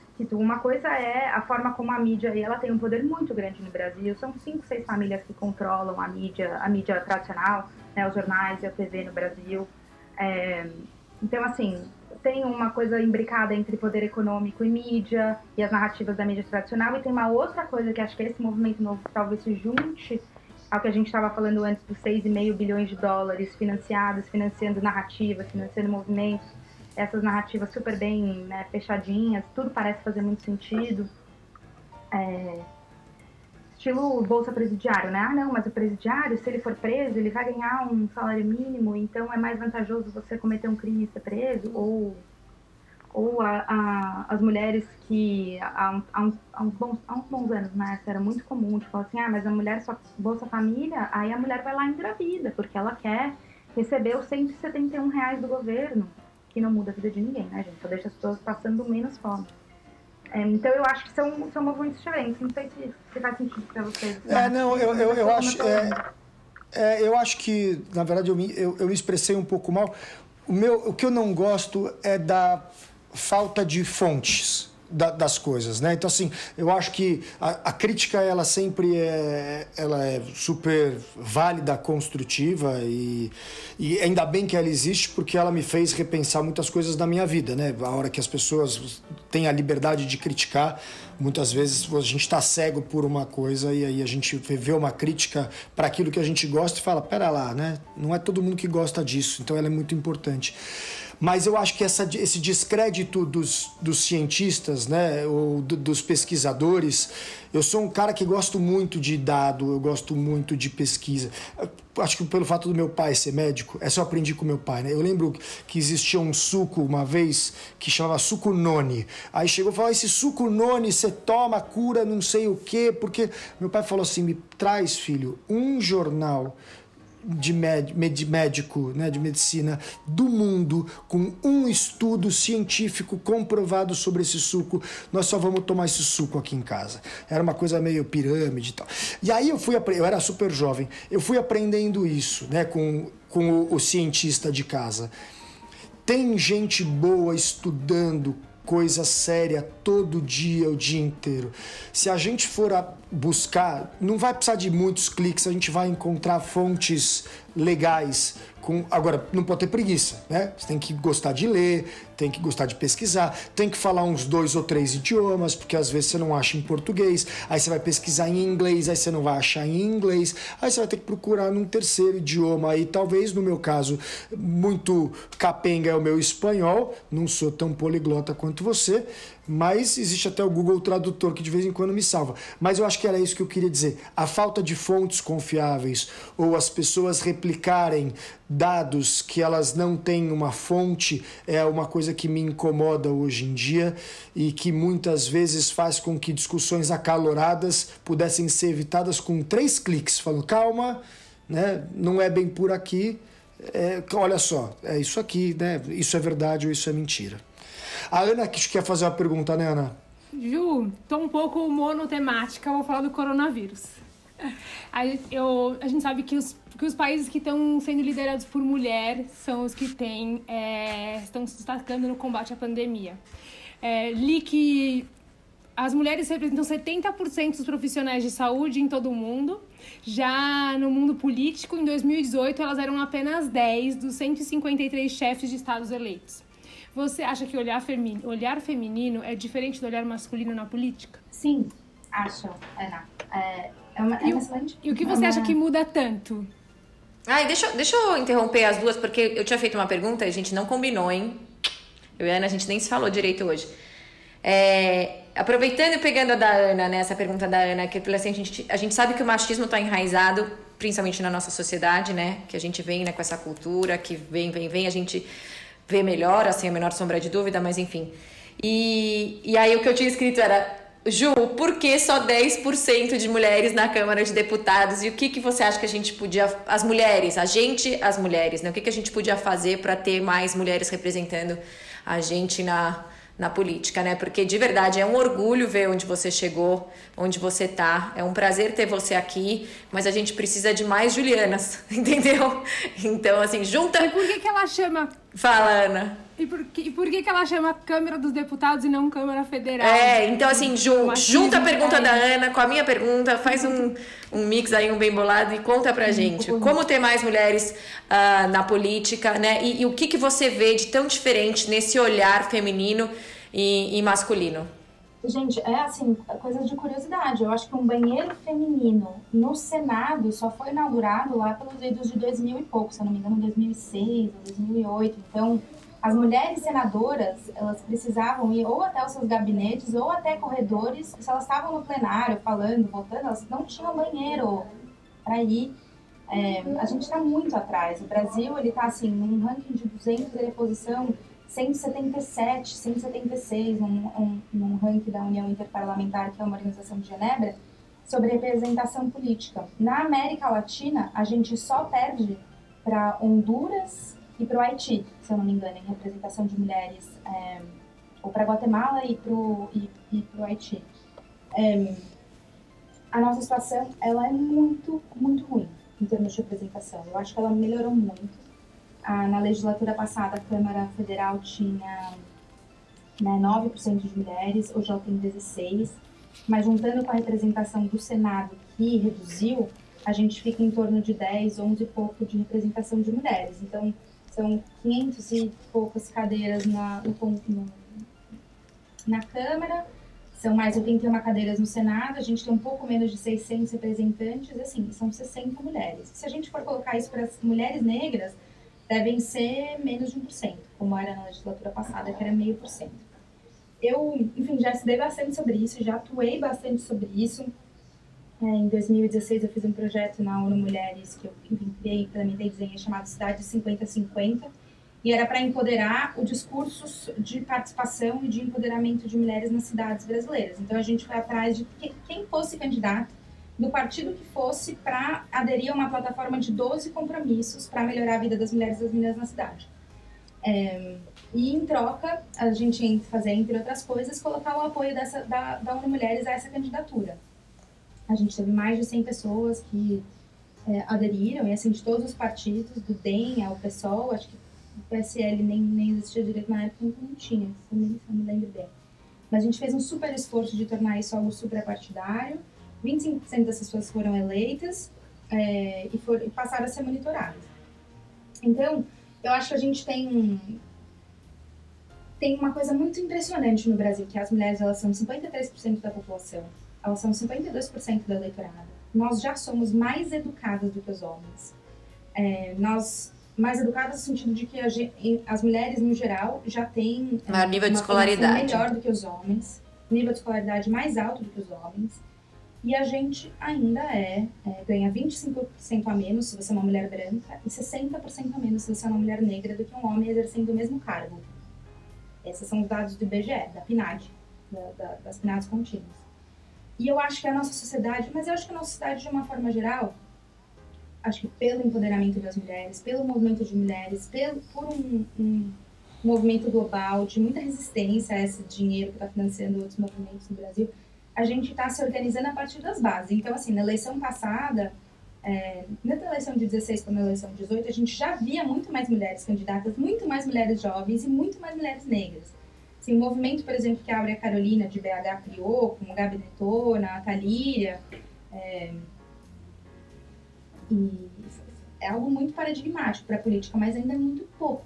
Então, eu acho que essa pergunta de por que, que a representatividade ela não é, ela não acompanha o empoderamento das mulheres na cidade. A gente vê as mulheres, elas já são, elas já são quase metade das famílias, das chefes de família no Brasil. Elas é, já estão chegando, já chegaram nos postos de gerência, obviamente com muito mais dificuldade do que os homens. Mas é isso, a gente já tem informação, a gente já tem uma, várias coisas. Acho que tem algumas barreiras práticas, Fê. A primeira delas é, a gente tem muito mais trabalho doméstico não pago do que os homens. É, então, a gente é muito desigual. O IBGE coloca que a gente trabalha em torno de uma hora e meia a mais por semana, é, que ao final, ao final de um ano dá muitos dias a mais do que os homens durante um ano, e esse trabalho é não pago.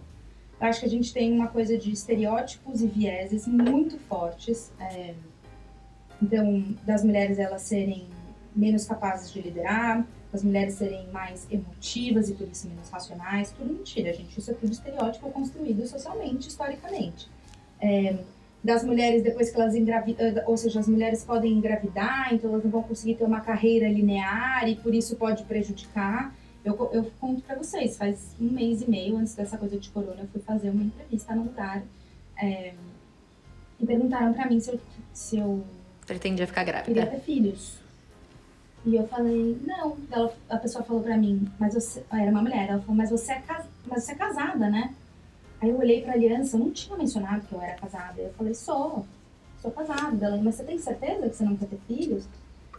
Enfim, é, e eu acho que nós, tem muitas, né, as mulheres não são o grande problema, mas a gente também reproduz isso em alguma medida, igual o racismo, né, assim, nós mulheres brancas também reproduzimos muito o racismo com outras mulheres negras. É, então eu acho que tem essas barreiras que são as, as, que a gente chama das barreiras estruturais, os vieses, os estereótipos, né, a, e, obviamente, a, a, o, a falta de sensibilização de organizações, mas também das lideranças masculinas, de per, é, é, um, é um movimento, gente, quase físico. Então, assim, não tem espaço de liderança para todo mundo.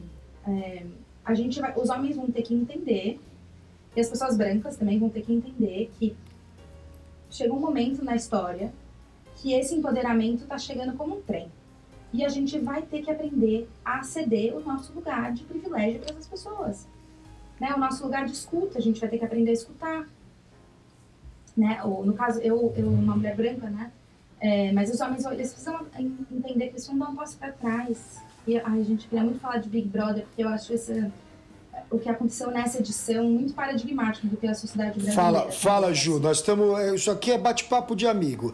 E já, ó, a gente está chegando daqui a pouco no final do Faxina Mental, mas o bom do podcast é isso: que quem está gostando, ouve. Se você não está gostando, você sai. Mas agora que você falou que você vai falar de Big Brother, se eu colocar isso na chamada no começo do programa, porque no começo Todo eu coloco umas chamadinhas. Todo mundo vai ver até aqui, porque quer saber do Big Brother. Você achava que a Thelminha ia ganhar? Não, não achava que ela ia ganhar. Eu achava que o Babu ia ganhar. É... Não, eu, Mas eu é não, eu sempre achei a Thelminha. Sério? Que legal. Eu, eu, gosto muito dela, obviamente. Eu acho ela maravilhosa. Mas eu, eu achei que o público estava indo pro Babu. Mas eu acho que tem uma coisa muito incrível que eu queria falar do Big Brother, que eu acho que tem a ver com essas mais mulheres nas políticas, mais mulheres CEOs, mais mulheres é, nas universidades, mais mulheres na ciência, que é o seguinte: existiu um pacto não falado por várias, mas falado por várias, é, um pacto bem visível, muitas vezes não falado, né? Então, talvez um grupo de mulheres estava dentro do pacto, mas não falava que estava dentro do pacto, que era, olha, tem vários caras bem escrotos aqui dentro e nós vamos eliminar um a um. Então, assim, a comunidade ainda que eu gosto, a comunidade hippie, mas assim, eu acho que a Mari e a Flá entenderam isso também, de um, de certo jeito. Uhum. É, acho que tiveram várias mulheres ali que já chegaram empoderadas, que foram muito especiais no sentido de com os seus próprios problemas, de seus vieses, seus preconceitos também, mas elas tiveram, estou falando só da Gisele da Marcela, elas tiveram um papel muito importante em conduzir, né, em colocar só, eu vou para a linha de frente e eu estou colocando aqui, é, os nossos princípios são esses. Ó, ó, cara escroto, machista, sexista aqui, a gente não vai tolerar. E se nós somos metade. E se a gente se juntar, a gente consegue deixar as outras aqui. Então, teve esse pacto que eu acho que, gente, é muito, é, é muito fácil de você olhar e mensurar o que aconteceu. É, mesmo entre mulheres que não estavam bem, elas se juntaram para votar. É muito louco, Ju, que se você a gente usar isso como exemplo, se as mulheres do Brasil e do mundo fizerem a mesma coisa, Daqui a pouco nós vamos ter muito mais liderança feminina. O porquê? Porque é o que você falou, mais de 50% da população são mulheres que têm o poder do voto, têm o poder da urna, é ir lá e é votar.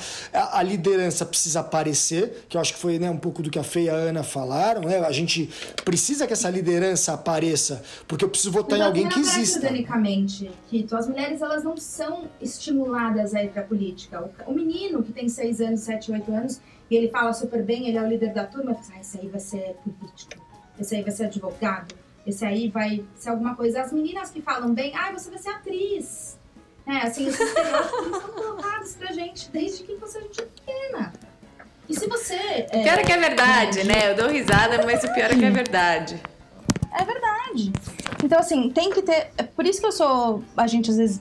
É, talvez a gente tenha tempo para essa discussão, mas eu sou super a favor de cotas de cadeiras de mulheres na política todos os países que fizeram com, com que as mulheres, que a representatividade das mulheres aumentassem, utilizaram alguma metodologia para é, speed up, né, para é, acelerar o processo. Acelerar esse processo. Então, assim, se o nosso caso, a gente já tentou financiamento de 30%, financia, a mais de financiamento a mais de campanha para mulher, funcionou um pouco, mas não tanto. Vídeos, escândalos das laranjas. É, então, foram 6 mil mulheres em 2006 2016, 2016, por exemplo, que tiveram zero votos. A gente tem, porque elas precisavam cumprir a cota de 30% que os partidos colocam para candidaturas femininas no legislativo. Então os partidos começaram a escrever qualquer pessoa só para cumprir cota. Isso não é empoderamento. Então, assim, a gente precisa de sistemas que acelerem, a gente precisa de sistemas que deem visibilidade. Isso significa dar condição, dar treinamento, dar dinheiro, é, fazer com que os partidos, que muitos deles são chefiados por homem, é, recebam sanções financeiras e sanções políticas de não terem mulheres em, cargo, em, em cargos eletivos, de não terem mulheres eleitas, entre outras coisas. E eu acho que isso é possível, gente, apesar da situação na, na, na, no governo federal. Eu acho que isso é possível. Ju, mas os vídeos que a gente assistiu muito na época da Marielle, o quanto as pessoas interrompiam o que ela falava, como ela não tinha, ela não conseguia falar do, da coisa que ela sabia perfeitamente, onde ela tinha lugar de fala para falar sobre todos LGBT, mulheres negras, e, e, e, ela não conseguia falar e as pessoas berravam enquanto ela dizia e ela pedia com muita força, mas eu acho que isso acaba assustando qualquer pessoa para entrar nesse lugar. Parece que é um lugar que foi feito só para para homem, para né, branco, que é o que vem trazendo enraizado na nossa cultura. Eu tenho, tenho assim, é... primeiro, a história da Marielle é uma história que ela realmente virou semente, né? Porque é, fizeram o que fizeram com ela, com a, é, com a história dela, com desde, né, acabado de ser assassinada e começaram a circular foto, voltando às fake news, sobre ela ser esposa do Marcinho VP, de uma milícia, de um, né, uma coisa, enfim, muito desrespeitosa, muito anti-direitos humanos. É, mas a, Mar a Marielle é isso, ela floresceu porque ela tem outras diversas mulheres negras que neste legado da Marielle estão se colocando nos espaços. Eu acho que tem várias coisas para enfrentar isso, Ana tem, enfim, um pacto entre nós, a gente entender que só temos nós por nós, enquanto mulheres, é, que a gente não depende de chancela de nenhum homem para poder falar. E acho que tem uma, um, claro, a gente tem os nossos desgastes, é muitas vezes é muita energia colocada para você conseguir se posicionar, conseguir se colocar. É, mas a gente precisa apoiar umas outras nesse sentido. Eu tenho uma história muito rapidinha, mas muito boa sobre uma ministra que foi ministra da articulação política no governo Dilma, que é a ministra Ideli. E uma vez ela virou para mim e falou assim: ela era ministra da articulação política, ela foi muito criticada porque o Eduardo Cunha ganhou a presidência da Câmara dos Deputados numa votação que falaram que, enfim, articularam mal, é, que, que o governo federal não tinha articulado direito, que era uma coisa fechada, que sabia que ia perder, etc. Ela falou para mim assim: é, todas as reuniões políticas que acontecem de grandes definições em, na relação entre Senado e Congresso, em Senado e Câmara, Câmara e Governo Federal, elas acontecem de noite na casa de um homem, senador, deputado, ministro, regado a uísque. Quando você é mulher, o espaço não está codificado para você.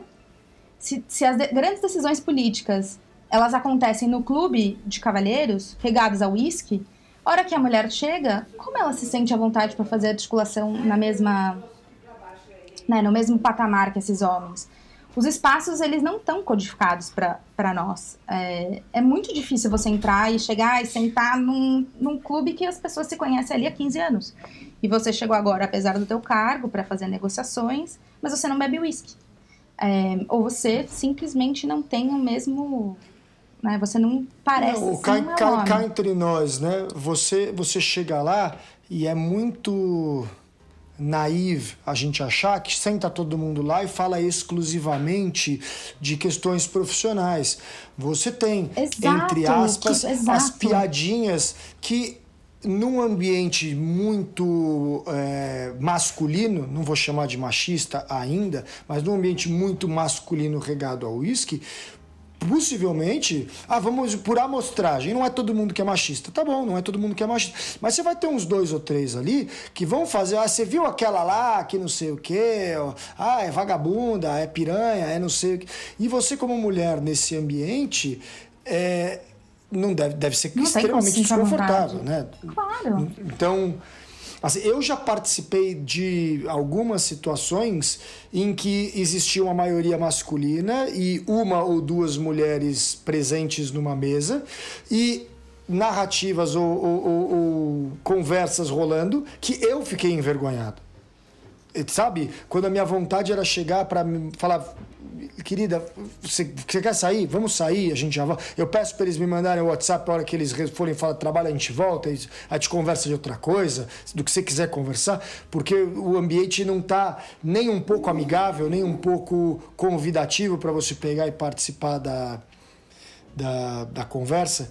Tem um, um desenhinho animado, uma animação super curta que foi feita de uma que é uma uma um, um e, e, não é um não é humano, né? Não é humanoide, é como se fosse um bichinho, né? Um serzinho feminino que entra para trabalhar num escritório. E ela vai, vai se masculinizando para fazer parte do ambiente, isso vai fazendo um mal absurdo para ela. Bom, e no final se, se reverte, né, num ambiente muito colorido, né? No final o ambiente fica colorido e cada um pode ser como é, e inclusive os homens do ambiente deixam de ter de ser tão sisudos nessa animação, nessa historinha. É... Não deve ser fácil, né? Eu acho que tem. É isso, né, gente? A gente não pode achar, e não é só no ambiente da política, a gente pode pensar no meio da educação, no meio da saúde, no, no clube de advogados. As coisas, elas não se dão estritamente pelas conversas que acontecem profissionais. Elas se dão pelas relações que a gente cria, né? Pelos afetos, por como você passa a admirar certas pessoas. E, assim, querendo ou não, a, mas, a masculinidade, no sentido, os homens, né, de uma forma geral, eles desenvolveram muito bem o tal do clube do bolinha. Eu vou falar de uma forma meio simplória, mas as pessoas entenderem. Né? É muito, é muito fácil você ver como os homens, eles, né, eles se agrupam super rápido, eles dão suporte super rápido, todo mundo joga bola junto, etc. E é, as mulheres têm mais historicamente tiveram uma, uma maior dificuldade de criar essa, o que a gente hoje, há um tempo já, mas que agora está mais na boca do, do povo, a tal da sororidade. Então, assim, são séculos de homens em clubes específicos, né, se, se beneficiando, se trocando favores de uma forma ou outra. É, e as mulheres não têm essa mesma, sei lá, tecnologia social de se agrupar. Então é muito mais fácil que você ceda a hora que você vê uma oportunidade na sua empresa ou na sua organização, é, ou enfim, no, na secretaria que você trabalha, no ministério, você pensa. Em, a, a, primeira pessoa em que você pensa não é a pessoa mais capacitada. Você pensa na pessoa que é mais próxima sua e que você mais gostaria de trabalhar junto e que você mais tem afinidade. E se você é um homem, provavelmente por causa da sua sociabilidade, você vai pensar num amigo que provavelmente é muito parecido com você. Então, é, a hora que a gente fala de vieses, de estereótipos, é sobre isso, gente. É sobre não acessar o primeiro pensamento, porque o primeiro pensamento é de zona de conforto. Então, se um dia vocês tiverem, é, quem está nos ouvindo, se você está contratando num processo de contratação de alguém, é, pense nisso na hora de contratar. É, quem você é, às vezes a gente vê uma pessoa. E não precisa ir muito longe, gente, não é só gênero, não é só raça. Às vezes é, tem numa seleção alguém que estudou no mesmo colégio, no colégio de, né, na mesma escola e só por causa disso você já tem um viés criado. Ah, essa pessoa estudou na mesma escola que eu, nossa, ela deve ser ótima, vou contratar. É, obviamente que as mulheres e as pessoas negras sofrem mais com isso. É, por milhões de. É, mas, mas eu acho, eu acho que eu, eu convidaria as pessoas para fazer um exercício que eu tenho feito, Ju, que é ao principalmente os tomadores de decisão, e eu acho que o faxina mental tem muito tomador de decisão que escuta, que Tomadores é... Tomadores e tomadoras. Fa... To... Isso, toma... isso, tomadores, toma... né? Um muitas, pode, muitas, muitos indivíduos que tomam é, decisão, né? que, é que, que, que, nos escutam, que é o seguinte, é, precisa, você precisa ser feito um exercício. Então, por exemplo, quando a gente vai contratar você precisa falar: eu tenho que entrevistar alguns candidatos negros, eu tenho que entrevistar candidatas mulheres, eu tenho que buscar candidatos que tenham a, alguma deficiência física, eu tenho que buscar essas pessoas, eu tenho que ir atrás dessas pessoas. Buscativa, Por quê? Sim. Porque essas. Isso. Eu, isso, a busca tem que ser ativa. Eu não posso abrir para qualquer pessoa e, e, e, e falar, não, por quê? Porque o, a chance, se eu pegar uma vaga e eu divulgar esta vaga numa rede social que nem a Macato, por exemplo, que é paga, a chance de chegar uma pessoa branca que fez uma faculdade particular e está pagando mais dinheiro para acessar mais oportunidades dentro desse serviço que tem lá uma plataforma paga é muito maior. Mas é, não precisa nem a chance... longe. 5% da população brasileira, esses são os dados do British Council, do estudo lançado no começo desse ano, tem algum domínio de inglês. Se você colocar como pré-requisito para contratar alguém na tua organização, na tua empresa, na, na, na repartição que você trabalha, falar inglês, você está excluindo. Acabou, né? Acabou.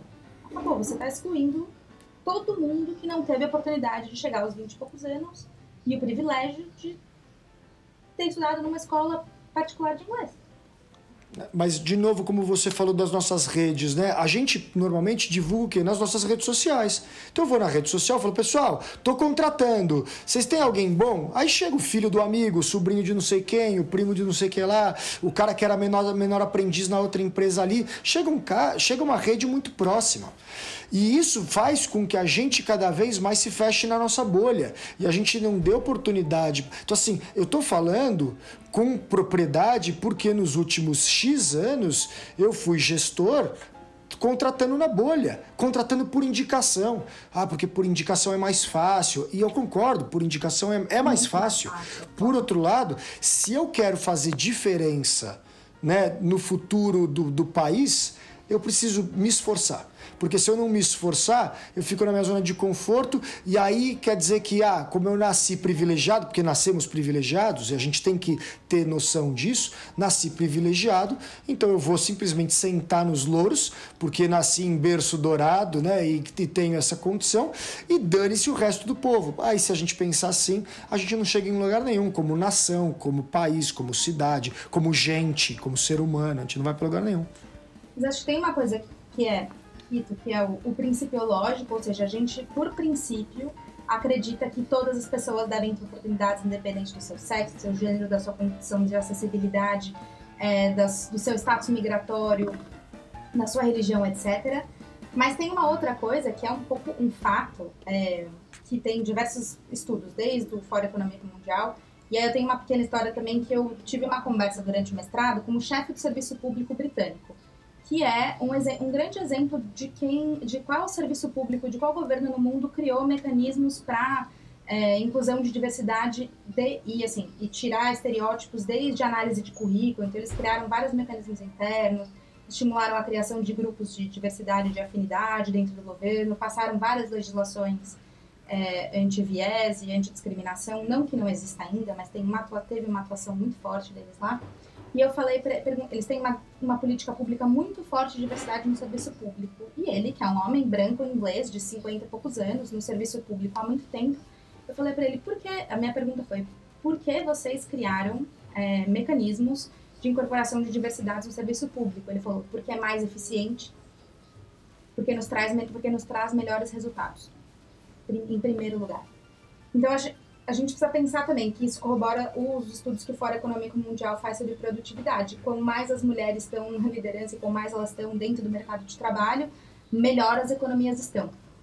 E aí, nesse sentido, é, ou seja, tem uma coisa principiológica, a gente acredita que as pessoas devem estar no lugar que elas queiram estar, é, que a gente precisa ter um, um, mecanismos de permitir que as pessoas acessem coisas para além né, de, dos privilegiados das privilegiadas acessarem, mas tem, uma, tem um argumento que é um argumento muito forte numa cidade capitalista, que é você vai produzir mais, você vai ganhar mais e você vai fazer melhor. Então, por que não? Argumento fortíssimo. Eu sinto informar a todos nós que nós estamos chegando em uma hora e meia de programa, então eu tenho que conduzir para o final, porque senão esse que vos fala vai ser outro pandemônio para editar essa, esse programa. Mas eu pensei agora, acabei de pensar que quando a gente estiver completando tipo 100 programas do Faxina Mental, eu vou fazer uma rave do Faxina Mental.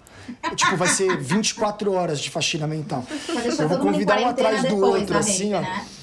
Isso, é, um atrás do outro, um atrás do outro. Ou então você põe todo mundo junto na tela quando você fizer. Aí todo mundo aí esse, é, esse é o que o, a quarentena nos ensinou, né, Ana? Tipo, pelo amor de Deus, gente, 80 pessoas na mesma sala, assim, não. É uma coisa.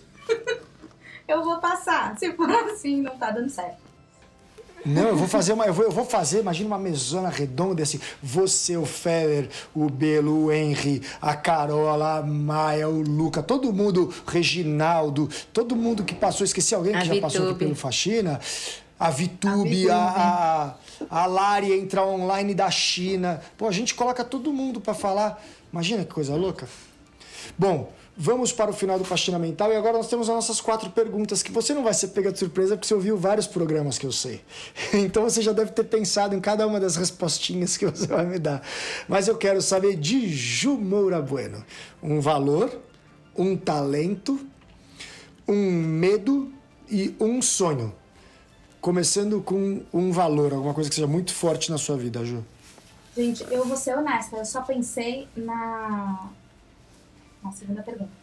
É, um valor que eu acho que é muito forte, eu já falei isso, eu tenho essa coisa de um senso de justiça, é, que eu não sei se é o senso real, se é o melhor senso de justiça, mas eu tenho algo que me move muito, que é ver injustiça. Eu não consigo ver injustiça na minha frente. É, eu não consigo. Então, eu. E eu entendi isso, porque a gente paga um pouco o preço, né? Assim, você fica muito marcada, você fica a pessoa que dá chilique, ou a pessoa que fala sobre os outros, ou a pessoa que é, que às vezes traz desconfortos para o coletivo, mas eu não consigo ver. Isso é algo que eu carrego e eu acho que, é, enfim, pelo bem e pelo mal, faz bastante sentido para né, o mundo de hoje e para quem eu me tornei profissionalmente também. É, talvez tenha pesado muito para nas suas decisões de para onde seguir profissionalmente, inclusive, né? É, isso, a gente não faz isso de uma forma muito consciente, né? Mas eu acho que sim, tipo, inconscientemente, acho que a gente vai se levando onde a gente também percebe que é, os nossos valores podem ter mais lastro ou ter mais eco, né? E acho que eu achei bastante isso na política, na política pública e também, enfim, em toda essa articulação em torno de igualdade de gênero. É, o segundo era. Ju, hoje eu falei assim pra Fê. Quando eu vou aprender que eu não tenho que ser justiceira por todo mundo, porque só eu sofro. Falei hoje isso pra ela. Né? Essa foi uma mensagem que eu mandei pra ela. É verdade. Que... Eu acho que sim, mas você entende que não é todo mundo que consegue falar pelos outros? É... Consigo, gente... com certeza. É, tem, assim, a gente também fala pelos que não conseguem falar, mas acho que a gente também aprende a permitir a como você cria um ambiente ou condições para que os outros possam expressar, e as outras especialmente, possam expressar por si isso. É, isso é muito doído, isso a gente fica marcada, né? Assim, então, assim, tem vários grupos de amigos que ai, a hora que eu vou falar alguma coisa, a pessoa postou uma piadinha que fala, né, sobre estereótipo de mulher. Eu falo assim, ai, gente, olha, desculpa, mas essa piadinha não dá, vocês estão reforçando estereótipo de gênero, é machista, não dá. E aí eu sei que no, na cabeça das pessoas tá tipo, ah, lá vem a feminista chata, encheu o saco, eu só tô fazendo uma piada. É, então é um fardo que a gente carrega, é, mas ao mesmo tempo eu acho que isso faz parte do que a gente é, a gente não seria quem a gente é se não fosse isso. Talento, vamos para o seu grande gente, talento. Pode ser uma coisa que ninguém sabe. Tenho dois talentos muito grandes. Essa, essa foi a única que eu pensei, assim. O primeiro deles é que eu tenho uma memória absurda.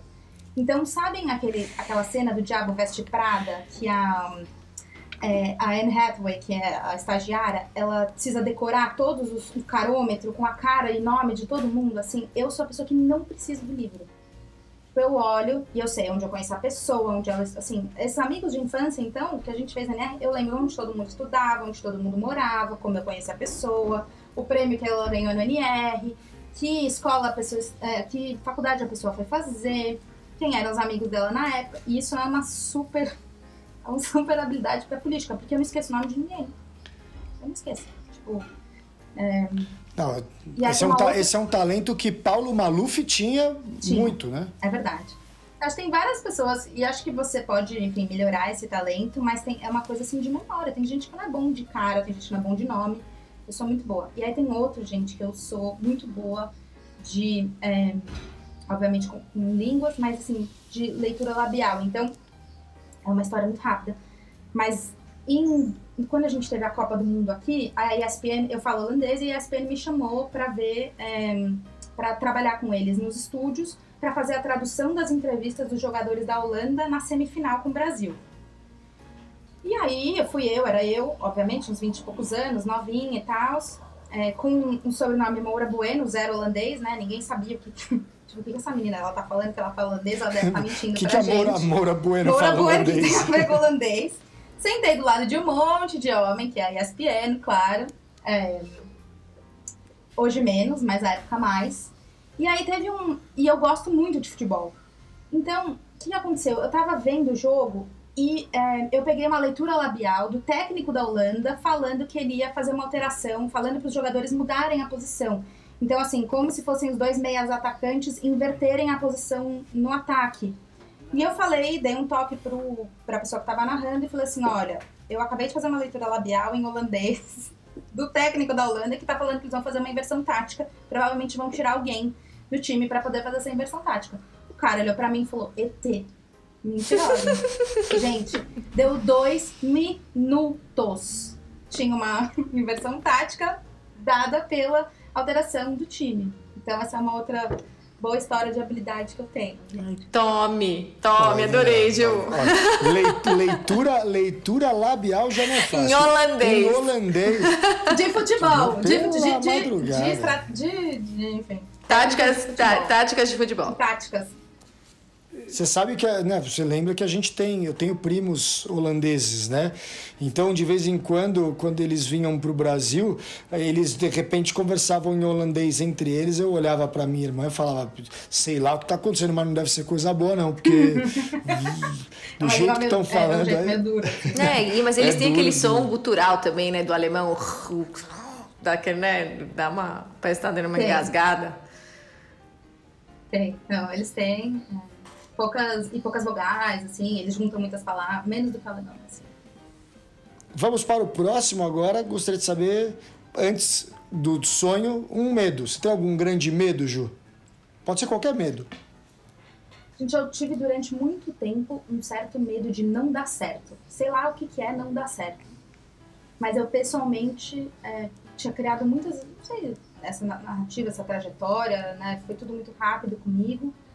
Então eu sempre eu tinha um medo pessoal de não, não dar certo, de falhar, é, que eu acho que é uma coisa que eu passei a trabalhar bastante nos meus seis anos de terapia análise já, mas esse é um grande medo que eu tinha dentro de mim.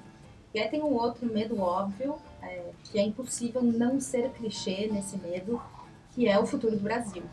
É, isso significa os caminhos que a gente está tomando em termos de se aproximar de um Estado, se não um Estado de exceção, um Estado autoritário é, bem temerário.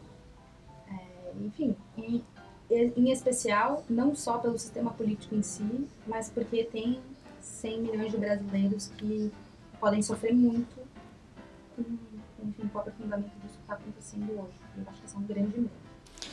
É, um baita medo. Eu, eu rezo muito, que é o que me resta, né?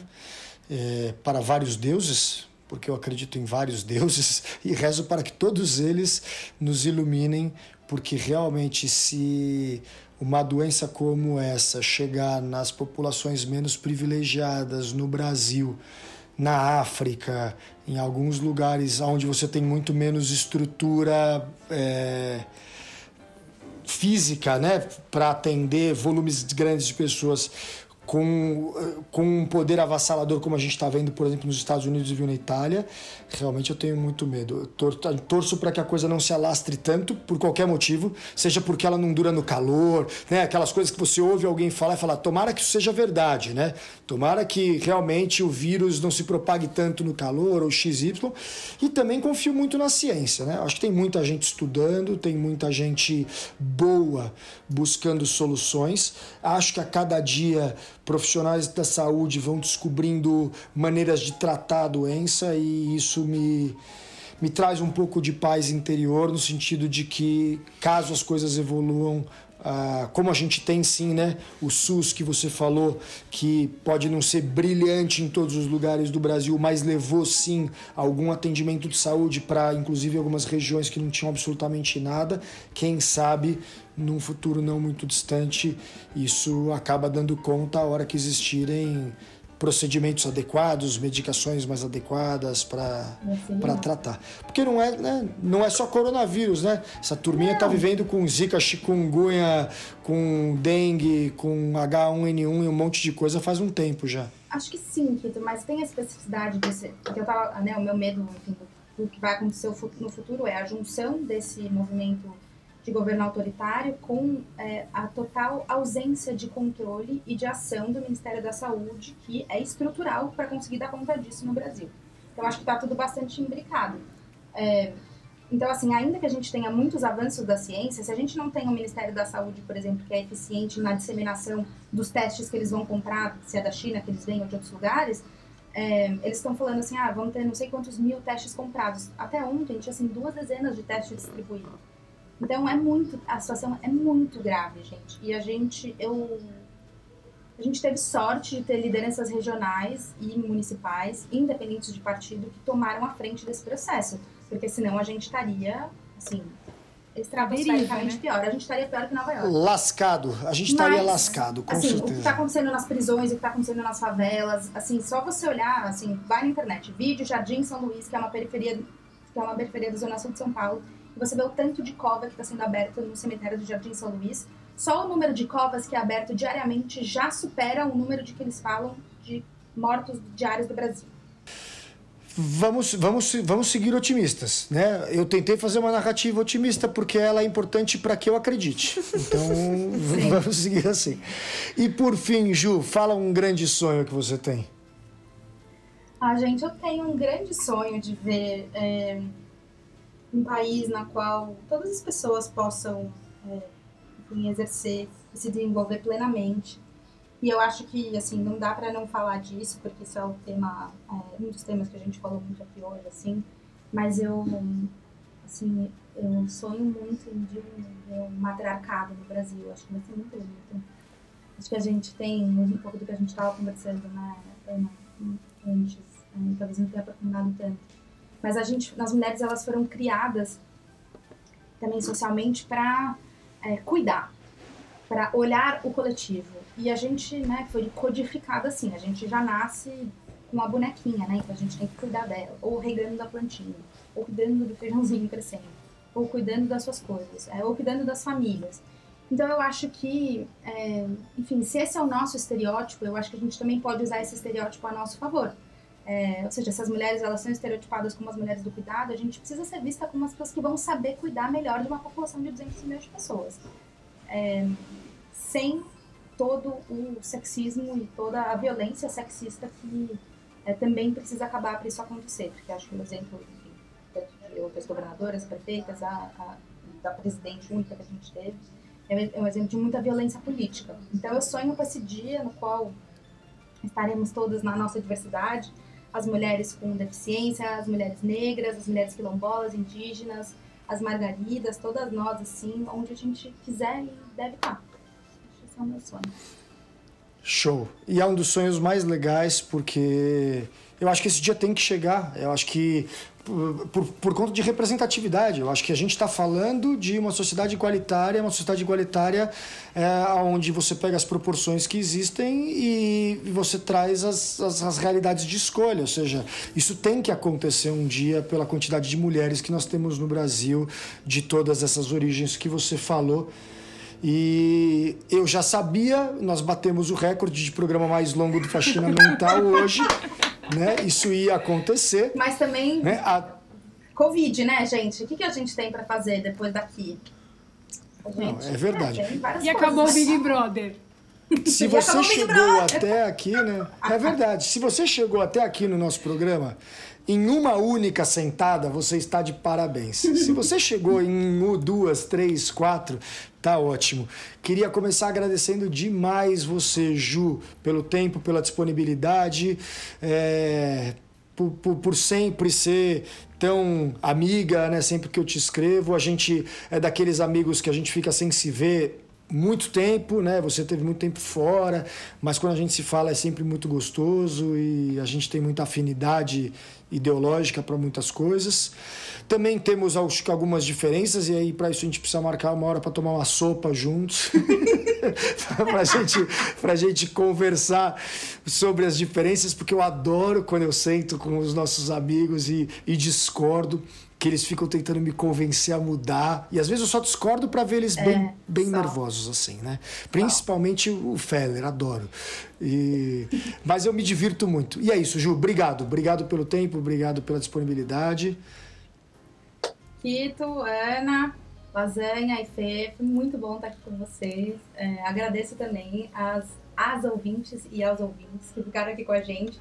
Sim, várias tomadas, tudo bem. De repente a gente coloca no começo do programa, né? Olha, se você quer ouvir sobre tal, vai para o minuto tal. Se você quer ouvir sobre tal, vai para outro minuto. Mas enfim, foi um prazer enorme, gente. É, muito prazer mesmo estar aqui. Faxina é um podcast incrível. Eu ouço Faxina. É, em casa todo mundo ouve. E depois desse hall de pessoas incríveis que vocês entrevistaram, eu me senti muito lisonjeada de ser entrevistada também. Então eu agradeço a vocês pelo tempo e pela oportunidade de fazer uma faxina mental, que eu também fiz para me preparar. Show, obrigado, Ju. Fê, foi ótimo estar com você à distância. saudades da família, saudades de você. Não vejo a hora da gente poder fazer uma festinha, convidar os amigos e passar uma noite juntos. Vou fazer uma tá festa, a gente vai dar uma quarentena para todo é. mundo, passar. Obrigada a vocês, obrigada aos meus companheiros de faxina, que a gente sempre se fala agora à distância, né? Obrigada, Ju pela disponibilidade, por estar aqui, por representar a gente. né? Que você continue brilhando aí no seu caminho e conseguindo ajudar outras mulheres a, a encontrar o seu lugar, né? Eu acho que você é uma inspiração para muitas mulheres. E, enfim, se precisar, você sabe que a gente tá por aí, tá bom? E fiquem em casa, por favor, porque essa quarentena precisa acabar, gente. Três crianças em casa está de enlouquecer. Valeu, Ana. Obrigado. Um beijo enorme para você. Adorei, Ju. Eu queria falar que enquanto a gente conversava, eu só lembrava do lema da Secretaria da Cultura de São Paulo, que é que a gente faça coisas boas, bonitas e fortes. Eu acho que essa é uma das frases mais legais que essa secretaria conseguiu lançar e acho que você faz coisas boas, bonitas e fortes e que a gente faça e que os bons são maioria e que a gente vai conseguir passar por isso e passar por um montão de coisas que acontecem na nossa vida com leveza e que vai dar tudo certo no final. Amei, amei. Valeu, Lasanha, muito obrigado também. Nós, homens, participamos de uma grande faxina com essas mulheres poderosas que estavam ao nosso lado, que a gente aprenda a respeitar cada vez mais o espaço delas, na é verdade. Nós temos um ambiente bastante florido no nosso escritório, com mulheres diversas, e a gente tem exercitado bastante, diz aí. É verdade, é verdade. Me sinto. Não sei se muita gente. Sei, na verdade eu sei, né? Que muita gente ouve faxina mental, mas se não tiver servindo para ninguém, para mim está. Cada vez mais está sendo mais legal. Obrigado aí a todo o time. Muito obrigado, Juliana, por mais mulheres como você no Brasil e no mundo. Aos nossos ouvintes, nos sigam lá no Instagram, Faxina Mental, é, Facebook, tudo que tem. Mas mais do que nos seguir, nos mandem lá suas opiniões suas dicas, pessoas que vocês gostariam que a gente entrevistasse, isso é legal para nós. Grande abraço para todo mundo, até a próxima. É isso. Então é isso, galera. Este, essa foi a minha, a sua, a nossa faxina mental. Muito obrigado. A gente vai ficando por aqui. Toca a musiquinha de fundo. Siga nas redes sociais. A gente se vê por aí. Um beijo em todos vocês. Fiquem em casa, lavem as mãos e passem álcool gel.